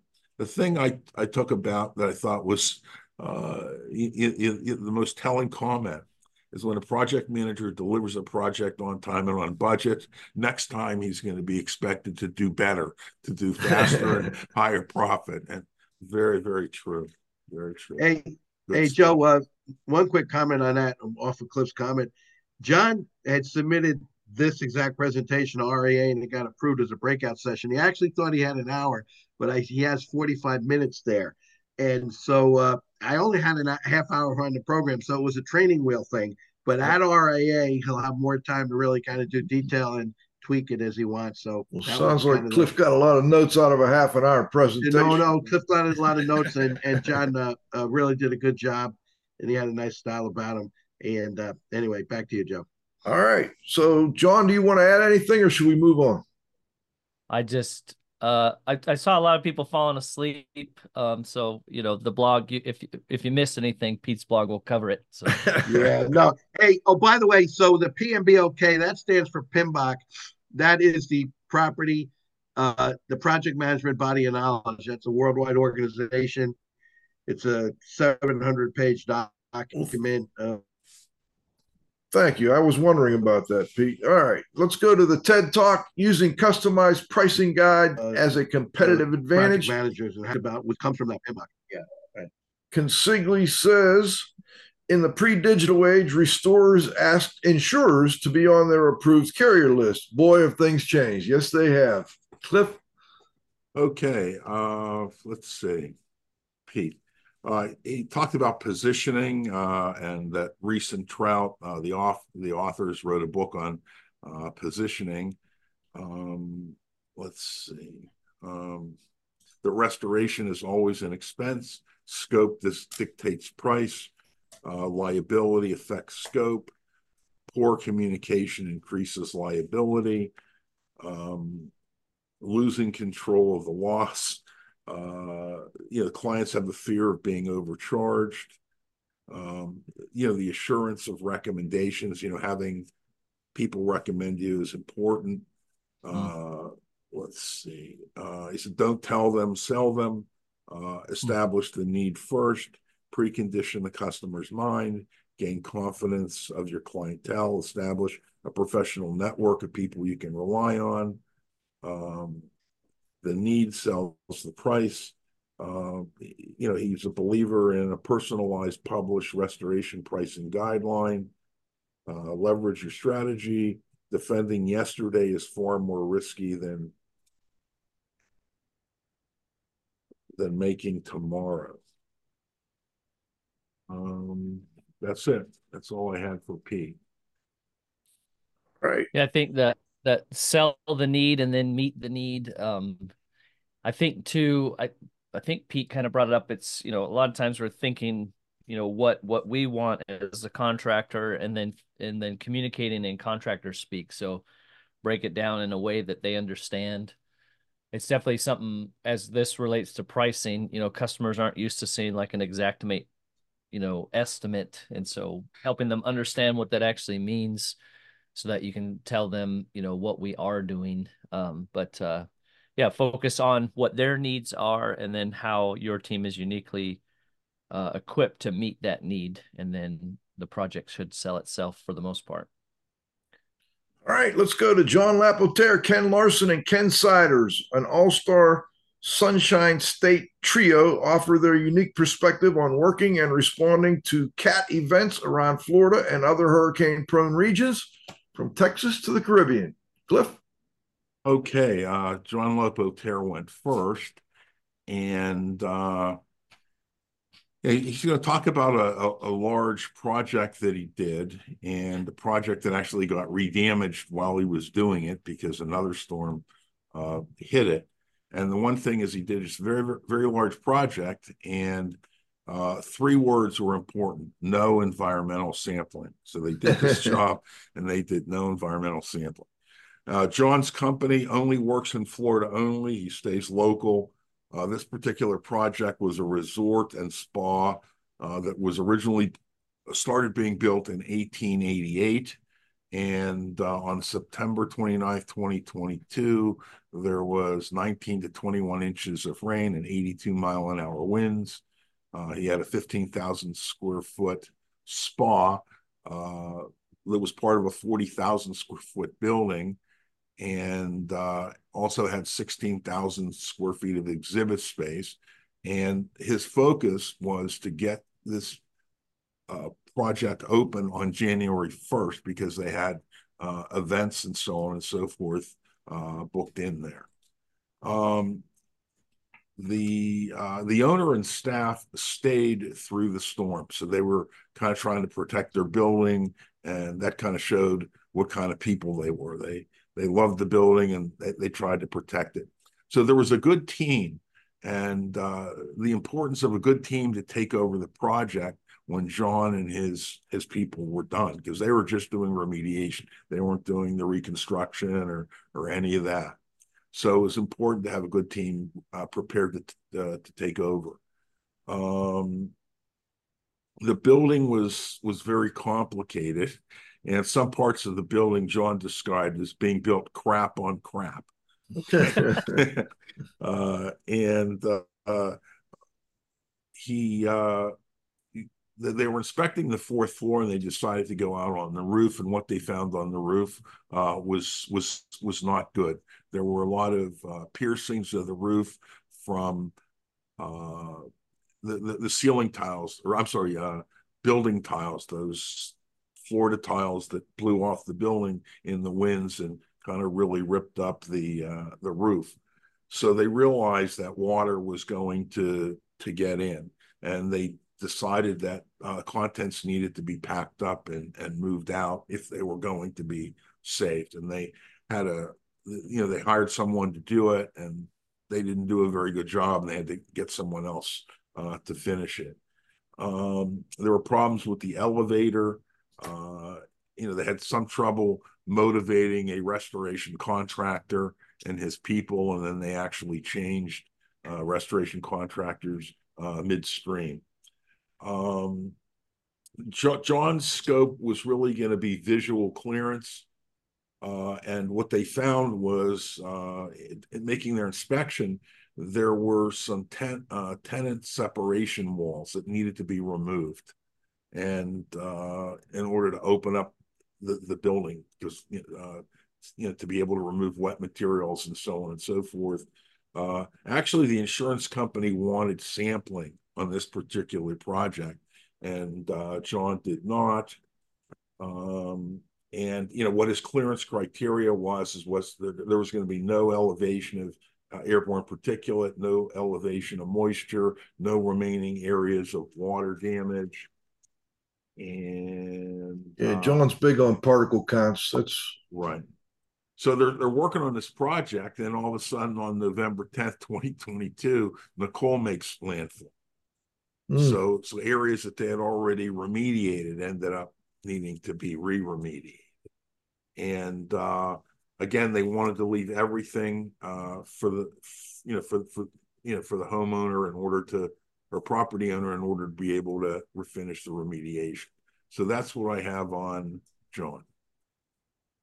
John, the only the only comment I'd add um, that was very thorough. He talked about divide and conquer, splitting up the teams and in uh, skill sets that made sense, and kind of the the the forward uh, team and then the behind the scenes team. Um, and then emphasizing creating a site specific plan that makes sense for the customer's objectives. Okay, and and do you guys want? Do you have anything on uh, Ken Larson there? Yeah, I've got stuff on Ken. So uh, Ken's approach was a little bit different. Uh, he talked about what he called navigating Florida waters and I uh, essential IAQ practices in, in, in water restoration. I said that IAQ is purity of air uh, and the impact of air on human health, and it's the aim to improve uh, the understanding of IAQ's role in, in safety and insurance claims. Uh, he said that there were state specific regulations that required um, category water testing hmm. and that no licensing was required in order to do this. And he felt that you need to test the water, not the air. You need to be sure your uh, IEP understands the subject. He said uh, there's mold licensing and there's sketchy inspectors. And uh, it's important to test for the degree of contamination, not the mold. Uh, he said water category is an IICRC ism and, and criticism of ATP for determining type of contamination. Uh, then he talked about a project that he was doing in a Charles Edison uh, mansion uh, where six sump pumps failed. It's actually a museum level collection of Edison stuff. Uh, the building took two feet of water. Uh, the custodian turns in a claim, and then the insurance company sends out a house cleaner. And then the job went bad. Um, drying uh, raised the temperature, um, and uh, I guess they ended up having uh, a lot of problems with fungal contamination. Uh, they then talked about another job, and this was a job gone bad. This is a job in, in public housing where a restoration contractor goes in, um, sets up equipment, which raises the temperature inside uh, this apartment. And uh, what happened is the occupant dies. Hmm. And then the coroner says that the contractor killed the occupant, okay, because of the heat situation. Wow. And uh, let's see, um, this person, and the, the coroner forgot uh, certain things that were important. He left that out of his report that uh, the person that died weighed 350 pounds, had high blood pressure, uh, had coronary disease and diabetes. And um, let's see, um, again, the cause, the, the, the coroner said the cause of death was hyperthermia. With this heat was killed hmm. and Ken said IEPs work for clients shouldn't talk uh, to the adjuster. So if you're working for a client as an IEP, you should not talk to the insurance company. Hmm. And uh, unless you have to, and there's a need to get involved with lit, uh, litigation. So that's what Ken said. All right, John. Yeah, he said uh, IQ, AQ is more than air, um, license for mold, but not for water the Edison case was an interesting one. Well, both case studies were interesting. You know, priceless items. You know, obviously that's a factor. Um, it sounds like the mitigation contractor there um, kind of flubbed that up um, and potentially could have damaged some real priceless items. And then that's an interesting scenario. Uh, obviously, people from the audience were asking, well, why couldn't the person be moved? And that wasn't an option in this particular case. So I believe that's on did he say that was ongoing, Cliff? Like that hasn't been resolved? Correct. Yeah. Yeah. I think it's still litigation. Interesting. Yeah. I think they both are. I think oh, there's okay. I think there's litigation on the Edison one too, and I think McGinnis is involved with that. Interesting. The let's let's go to this um, keynote address with Josh Bachman. I've never met Josh. I haven't heard him speak. Wait, wait, wait, wait, wait, We still had uh, Ken Siders. Oh, okay. Okay, uh, Ken Siders, uh, he talked about expanding the role of the IEP. Uh, he said, imagine a world of proper assessment, proper presentation so the insurance company properly funds projects. And he said, we need to consider more than mold. Uh, the IICRC uh, talks about fungal college, fun, fungal ecology determination, uh, and they have category one, category two, and category three. Uh, he talked about uh, testing technologies, and there's differing opinions on them, uh, and there may be consensus on the end, end product.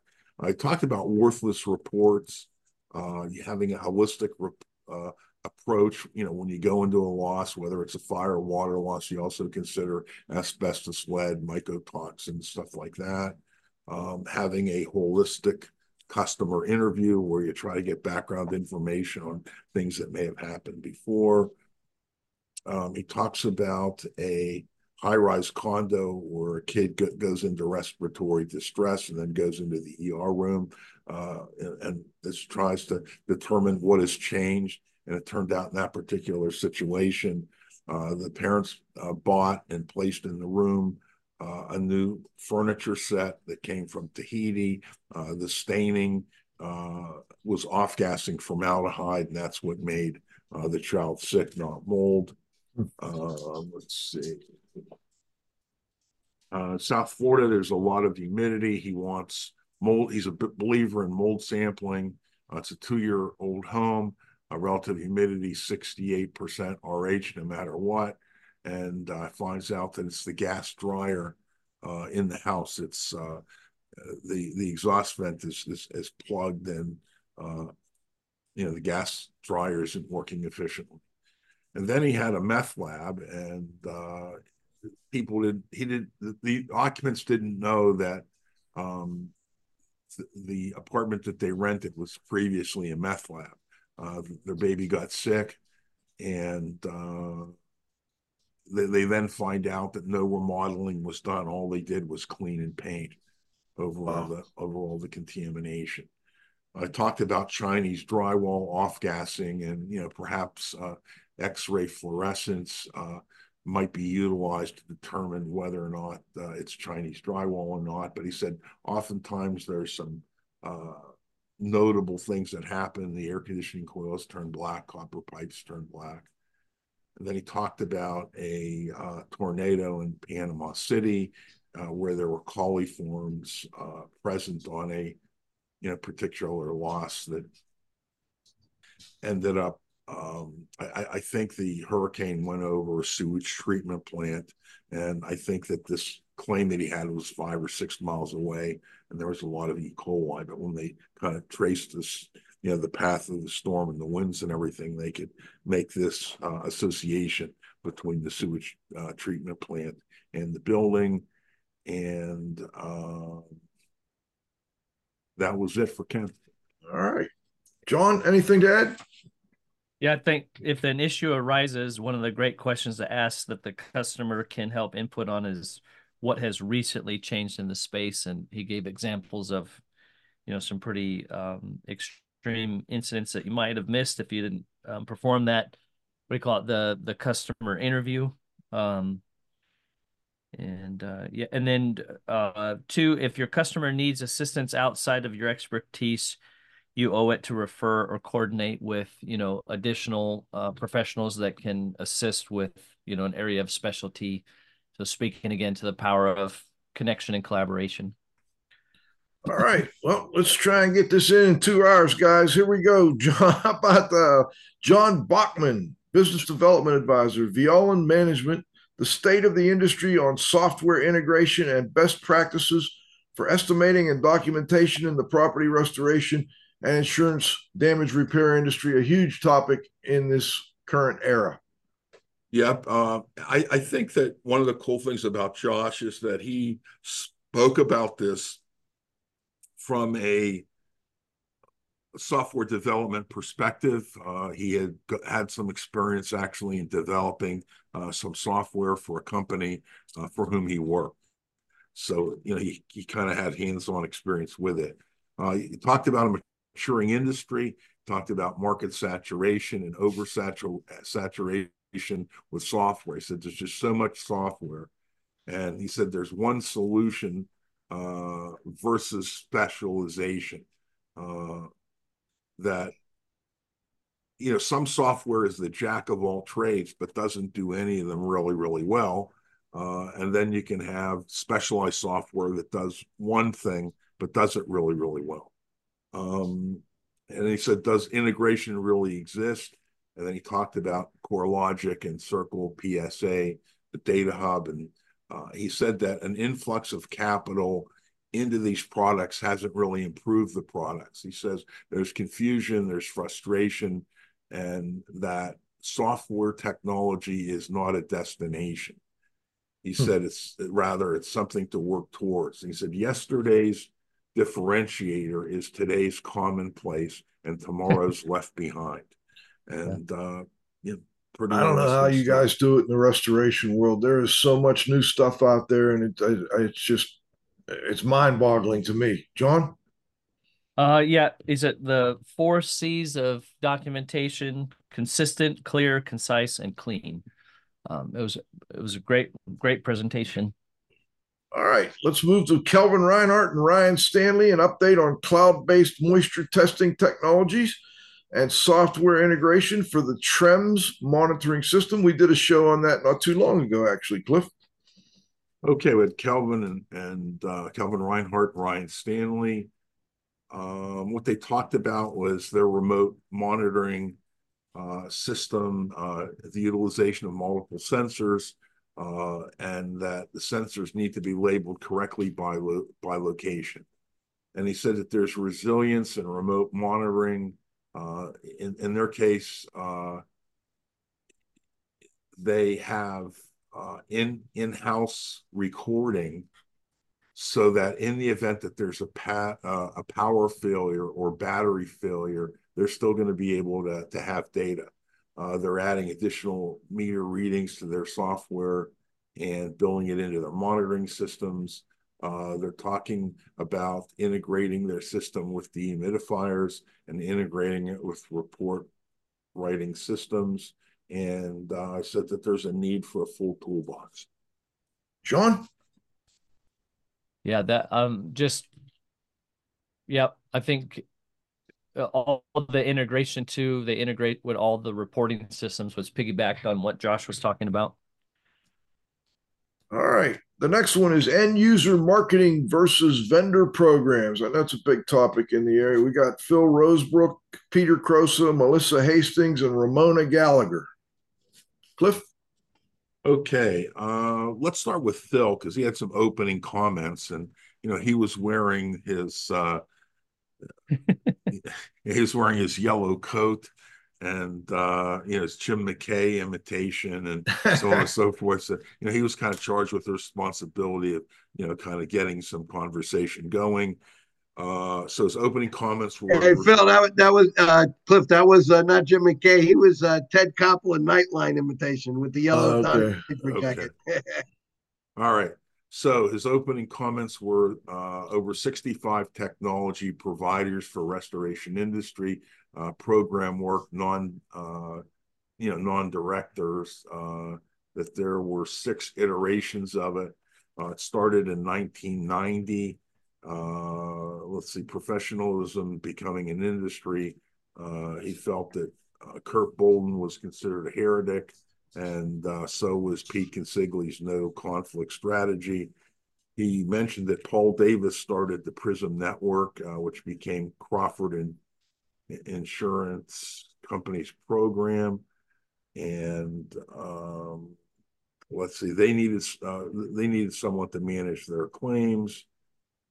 Allstate gets involved uh, with, with, another program uh, that you know franchise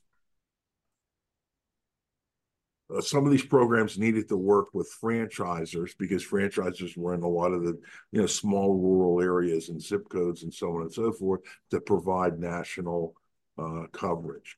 I said the TPA's level the playing field. Um, there's been some acceptance. Hmm. Uh, let's see, um, and that I think what he said originally is franchisors got this got these contracts, but they didn't have enough coverage. So then they these uh, programs had to admit independence as well to uh, increase the size of coverage. Uh, he talked about you know three-day drying being a generic solution to a global problem, and that there was tension and conflict, and uh, you know that uh, Pete Consigli created uh, these Donnybrooks at uh, at RIA, and we could have debates on whether uh, on, on, pricing and and unit cost and whether to be involved in the programs or not. Um, he talked about uh, Dan Chavez uh, said that we couldn't serve two masters. Paul Gross opined. Paul Gross was with Code Blue uh, Paul Gross opined uh, the person whose name's on the check is really your client. Uh, then he talked about uh, Dave Osborne and Craig Kirschmeyer, uh, you know, having a having uh, being involved in the Donnybrook. that we all have to make our own decisions of TPAs, whether we want to work for them or not. Um, let's see, Mickey Lee, Ken Larson have I guess, created this mantra that your project is the client and that's who you're responsible to. Uh, and what is the computer telling us we should do? Uh, what is the meter telling us we should do? What is really the right thing? Uh, talked about uh, technology driving the next iteration uh, from job site will drive decisions. Um, let's see. Uh, carriers are concerned about how to manage uh, the volumes of cat claims change everything. He said that you must be strategic and deliberate, and those that and and, and pick the right jobs uh, and the right business strategies. Um, the industry is built on emergency service. It's coming full circle. What is old is becoming new again. Uh, professionalism uh, is being defined and clear uh, and delivered and uh, focus on the needs of the property, independence, TPAs. Let's see what else I got here. Sounds like he'd be a good guy to get on the show here. Yeah, we probably should get him. All right, so that's what Phil did. Then they kind of got into their, um, yeah, their discussion. All right, John. I think the first uh, on the panel was uh, Peter, right? Peter Crosa, right. independent adjuster. Um, where we've been and where we're going. um, he was pretty uh, direct in some of his opinions, where insurers are at war with contractors and seem to be at war with their policyholders. Um, and I think one of his comments to the the contractors and even the IEPs is you know, we want to do right by the client, and then he stipulated as long as they pay, uh, we don't we don't want to be working for free. So, um, and and he talked to Peter talked about the importance of protecting the interest of the insurer and their fulfillment of their promise, which is the insurance contractor, about doing the right thing, about having integrity and maintaining your dignity, uh, and uh, you know when people like uh, myself and Pete started, we had uh, relationships uh, with insurance adjusters, and now restores are becoming collection agencies because some insurance carriers don't do the right thing, and uh, insurance carriers have hundreds of marketing people, and yeah. Uh, the residential insurance industry is at war with restores. You know, carriers don't care about the policyholders uh, who make claims. Things are getting tense when estimates uh, come into the come into play. Uh, he's talking about high tech insurance, how to not send adjusters out and cash out, and that you know what they're doing is buildings in some commercial buildings they're actually building sensors into the building, and if the water you know goes up to a foot and hits that sensor, you know they'll automatically write a check and uh, if it goes up two feet, hits another sensor, they'll write uh, write a bigger check. Hmm. And he said that the uh, the big forensics uh, are entertaining at big industry meetings, and that um, restoration contractors really aren't involved at any of these meetings. You know, they don't really know yeah. what's going on. And he said that um, it's really about the residential contractors, uh, or I'm sorry, residential insurance companies that, you know, a lot of them are, are really bad news. Uh, he says that TPAs uh, manipulate uh, that some insurers are at war with poly, uh, policyholders, uh, that they've reduced risk by transferring 40 to 60% of the risk back to policyholders. Hmm. And uh, you can see that when you go to Florida because there's still a bunch of blue tarps on top of houses and buildings years later. Uh, he said that, that there's an insurance company who owns their own restoration company, and that this company must do your restoration work, and that um, they're backed up for 90 days. And wow. if you and if you hire someone else to do their work, they sue you hmm. for, for breach of your insurance contract because it said in the contract that they were going to be the responder. Um, let's see. Uh, can policyholders afford to pay their insurance company when the insurance company doesn't pay?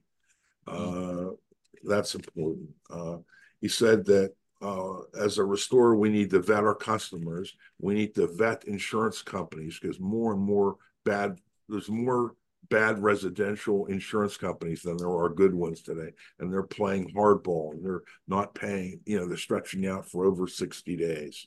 And he, he said that this thing coming is called parametrics.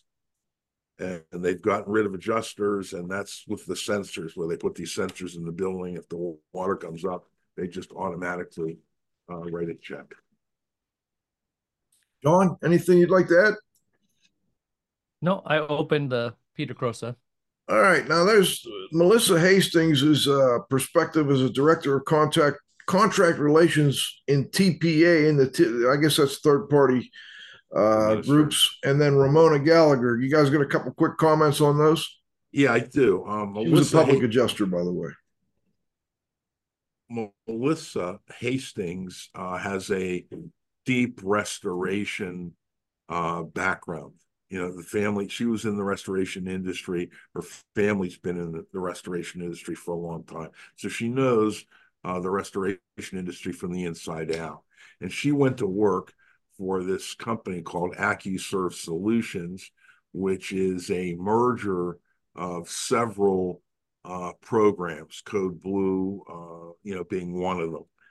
And um, she has a different approach uh, you know, she wants to do the right thing for restoration companies because she was one, or she considers herself one. And I think she has a different perspective, and you know, she's looking for input, and uh, you know, she's looking for people to get involved in their program to kind of try it out, and uh, you know, to build, you know, to build goodwill. You know, her job is to improve the contractor and policy policyholder experience. So that's a, that's a pretty good and exciting mission, I think. Um, let's see. Um, you know, she's looking for more opportunities to work together with the restoration industry. She was a speaker down at RIA. Uh, you know, she was a speaker here. I think, um, you know, she's honest. She comes across, you know, very well and, and very sympathetic. So I think that, you know, I think she deserves a chance. And again, you know, like in every field, there's good guys and bad guys, and I think we need some good guys in these third party programs, and uh, maybe they're where maybe they're where it's at. John. Uh, yeah, I, I she seemed very optimistic. She seemed like um, you know, she has a good vision and those kinds of things. I think she's got an uphill battle with that company in particular and the the companies in the fold so it'll be interesting to see how much change she can affect. Um, the one comment I'll say that she did make, you know, a lot of people bag on TPAs. And if you look at the the fee structure and those kinds of things, I believe she said um, it's one of the best marketing tools you can use as a contractor. And so if you view it from that standpoint, there's um, potentially some benefits there, um, which I thought was a good point. Made me think. So All right. Cliff, any any more from that presentation? Let's see. Uh, was anyone else there? I'm Ramona trying. Gallagher, Great okay. Estates Inventory. Yeah, licensed got, public adjuster. Yeah, I got stuff from from Ramona. Uh, yeah, her company's called Great Estates. Uh, she's a personal property expert. She's been around it for for 40 years. Her background uh, was originally in retail. I think she sold clothing and uh, you know high end uh, luxury items. So she's very very familiar with that stuff. Um, she got into the industry uh, preparing inventories for clients and preparing them for public adjusters. And then she decided that she was going to uh, uh, become one. Uh, she mentioned that many of the uh, known labels like Ralph Lauren or Hermes or etc. have different. Qualities, Louis Vuitton, etc. That they have a good one, they have a better one, and they have a best one. And you know, it's hmm. from the tags you can tell, you know, you know which are which. Uh, the uh, importance of being able to identify uh, what you're dealing with. Is it is it a replica? Uh, is it fake? Uh, you know, or is it real? And uh, you know, there's a lot of uh, handbags out there. Women spend just tremendous. I mean, they, they, they some women spend as much as a car costs on a on a on a day bag or a purse. Wow. So uh, it's important to know, and you know, ways you can tell is by looking at the zipper, uh, poor poor stitching, uh, you know, the hardware and so on and so forth. Uh, it's important to know who to call and when to call specialized experts. Uh, some antiques have provenance. Uh, that's a little story that kind of goes along with them, the history of the item.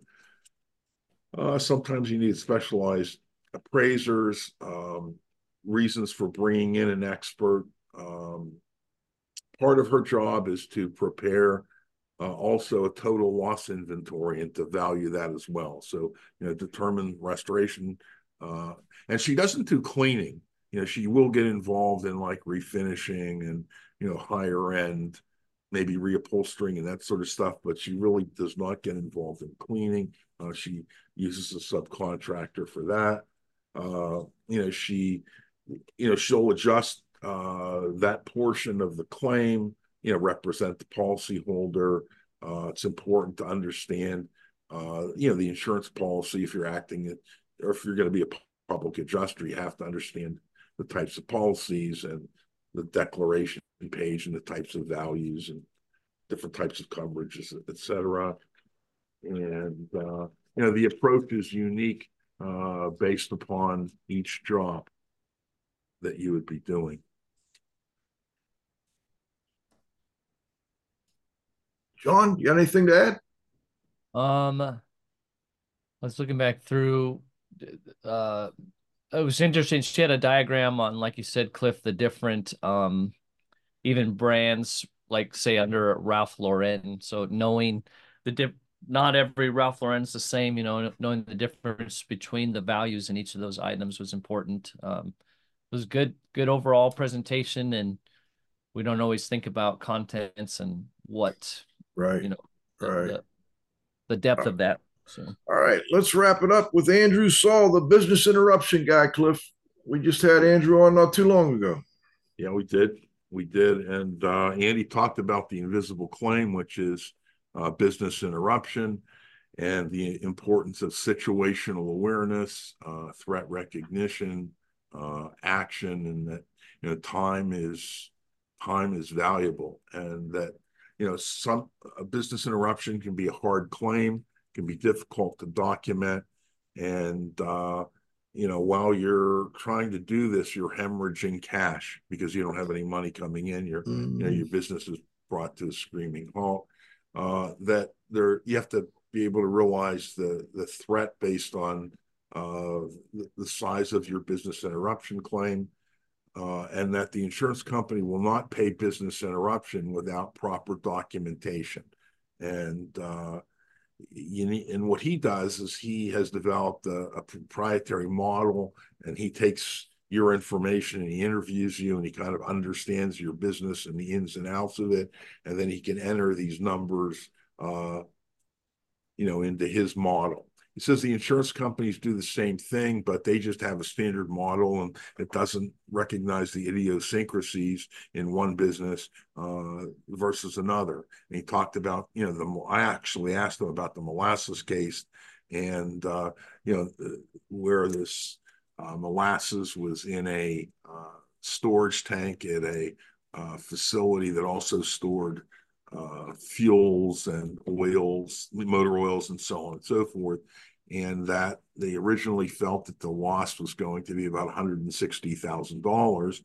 And the uh, storage facility insurance company didn't realize that molasses is a food product and that the tank that it was in was a special tank for holding food products, and that everything uh, for transporting that material had to be you couldn't use uh, you know the standard piping and fittings and so on and so forth that they use to pump in and pump out motor oil or kerosene or uh, you know petroleum products. And actually he ended up collecting close to a million dollars for his client in that particular situation. Wow. and, and, just by explaining why they're why this had to be done and uh you know he's a very interesting guy so john he's, oh, he's ahead, in a little no i'm just saying he's in a little niche that yes he fill, fills very well Jon anything you'd like to add I make the invisible visible so the claim can be quantified and compensated. Well said. All right, let's go to the roundup there, Grayson. Yeah. So, uh, Joe, I got a couple of closing comments, and I'll let let Ashley weigh in. Uh, first of all, uh, Cliff and Jon, great job. So it's almost like Groundhog Day, Joe, because you're trying to finish by two. I, I kind of feel like if we took one hour out, we'd just run a little over for the roundup but but we we actually got a four hour show into two hours. You know, I almost thinking that this is a part one and a part two, and it's like going to be a flashback Friday one day or something. You know, or something like that. Um, it's just so much. I mean, having I had 27 speakers, moderators, and all of that in two and a half day program. It just uh, it was quite grueling. So uh, one thing I don't know if Cliff took notes in this, but I have some pictures. I got I got pictures of Rosebrook in the Donnybrook jacket, which I'm going to send out. And then we gave Tramex gave two big door prizes away, and it's amazing. So in 2022, Jason Principal from Hawaii came over, and he won the brand new $2,500 Particle Plus meter out of 200 names or so that we pulled out. And Jeff Charlton won the $2,500 full Tramex package, you know, of 200 names. So these two guys, I said, if we knew Jeff was going to win it, the guys could have shipped it from Dublin right to London. and to come here to the U.S. ship it back. Jeff didn't win it this year, but uh, Jason won one of the meters, the CMEX. That's the brand new concrete meter that they rolled out. Jason Good. won that. The other one was won by Josh Miller from Rainbow. So we have actually two pictures of that. And um, I'm going to send that in with a, a, few other photos when I do a news release. Um, the other thing uh, that was something is we, I, I, had a spouse program this year.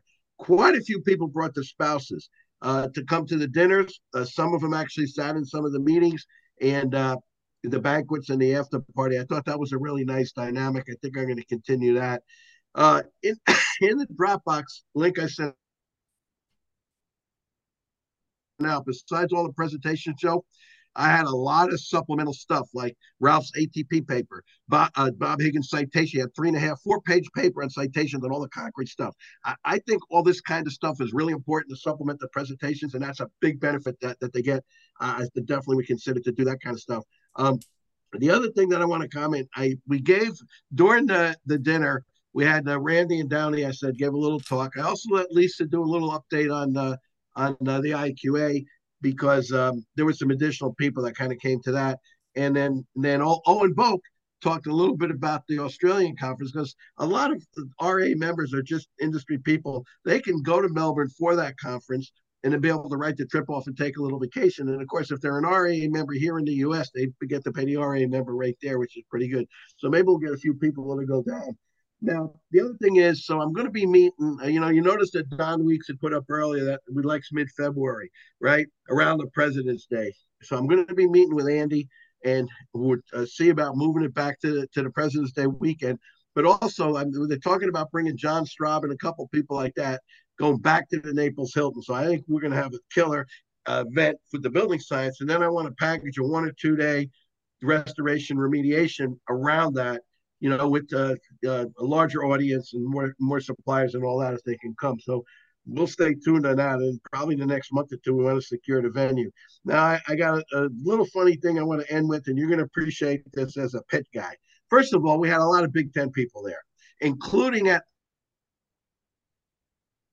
at breakfast one day. The, Illinois, the, the University of Illinois, the Fighting Illini, their golf team was eating breakfast with the coach. They came down to to practice because it's freezing up there for the spring golf, right?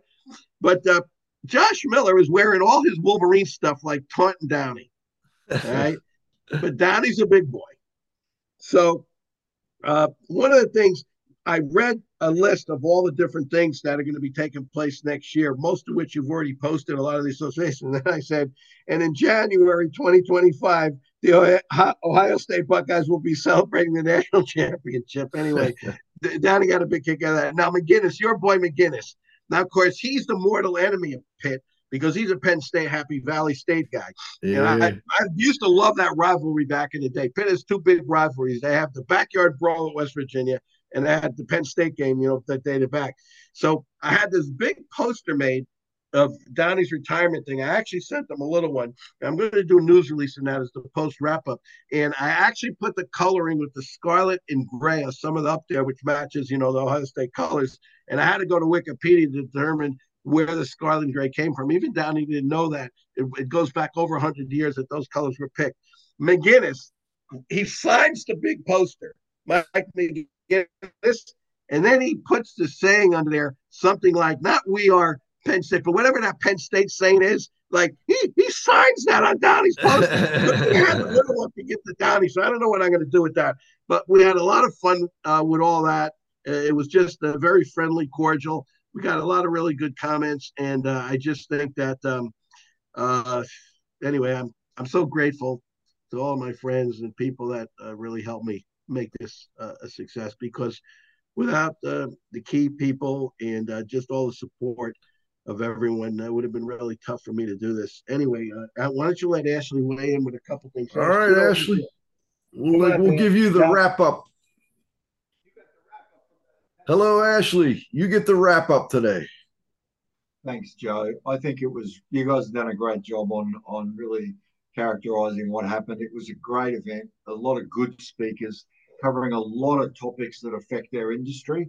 And I think that's really important for your listeners to, to really understand from the law side to the contract side to the software side to the doing it side. Uh, was covered well. Great bunch of people. Enjoyed the camaraderie and the getting together and talking about all sorts of stuff in our industry. Can't say any more. It was fabulous, guys. Thank you. And don't forget the food. Oh, food was off the charts. Yeah. is very special. Matter of fact, you know what McGinnis says? McGinnis says, not only is it the most important thing, it's the only thing. Of course, he's only kidding when it comes to that. Uh, anyway, you broke, uh, you broke up, there, Pete. What, what, was the most important thing? Food. Well, McGinnis uh, says the food. okay, and, I said, you know, he was only kidding, but you know, uh, that's a, that's always an important part because it's the concept of breaking bread. That's how people build and develop relationships. That's right. All right. So this is Radio Joe saying thanks to this week's guests, my co-host, the Z-Man, Cliff Zlotnik, Pete, the restoration industry's global watchdog, and Jon Isaacson, the DYOJO guy. Thank you so much. And of course, Ashley Easterby for joining us and uh, enjoy. I hope you're enjoying your trip. You look great, by the way, Ash. And uh, I also want to thank Grayson, you gone fishing Fisher at the controls, our new podcast engineer our sponsors, and most importantly, our growing loyal audience. We'll be back next Friday at noon with the next episode of IAQ Radio Plus. And, and one thing, Joe, go Niners, baby. I'm rooting for the Niners in the Super Bowl. So we'll see what happens with that. I, I had enough of all that Kansas City drama and all that. I won't say anymore because we'd have to cut it off at the end of the deal. Anyway, Grayson, you got your hands full to load this uh, up. And Cliff, I know you got a, a big, big job the, the, the covering all this and Jon's input. I'm looking forward to seeing the blog and, and putting it out. There you go. There you go. All right, we got a late checkout. We're out of here. We're going down to see Dinner Bob, Concrete Bob tonight. Richard Alexis tomorrow. And then Ron Mazer, Mason's coming up. Brittany's going to be there. We're having a whole Super Bowl party down there in Delray. And Ashley's out of out of Fort Myers Monday. Flies back down under. Anyway, uh, it's been a great week. Seeing y'all. All right, All right guys. Care, Thanks boys. for joining us. See- for IAQ Radio, I'm Spike Reel saying thanks for listening.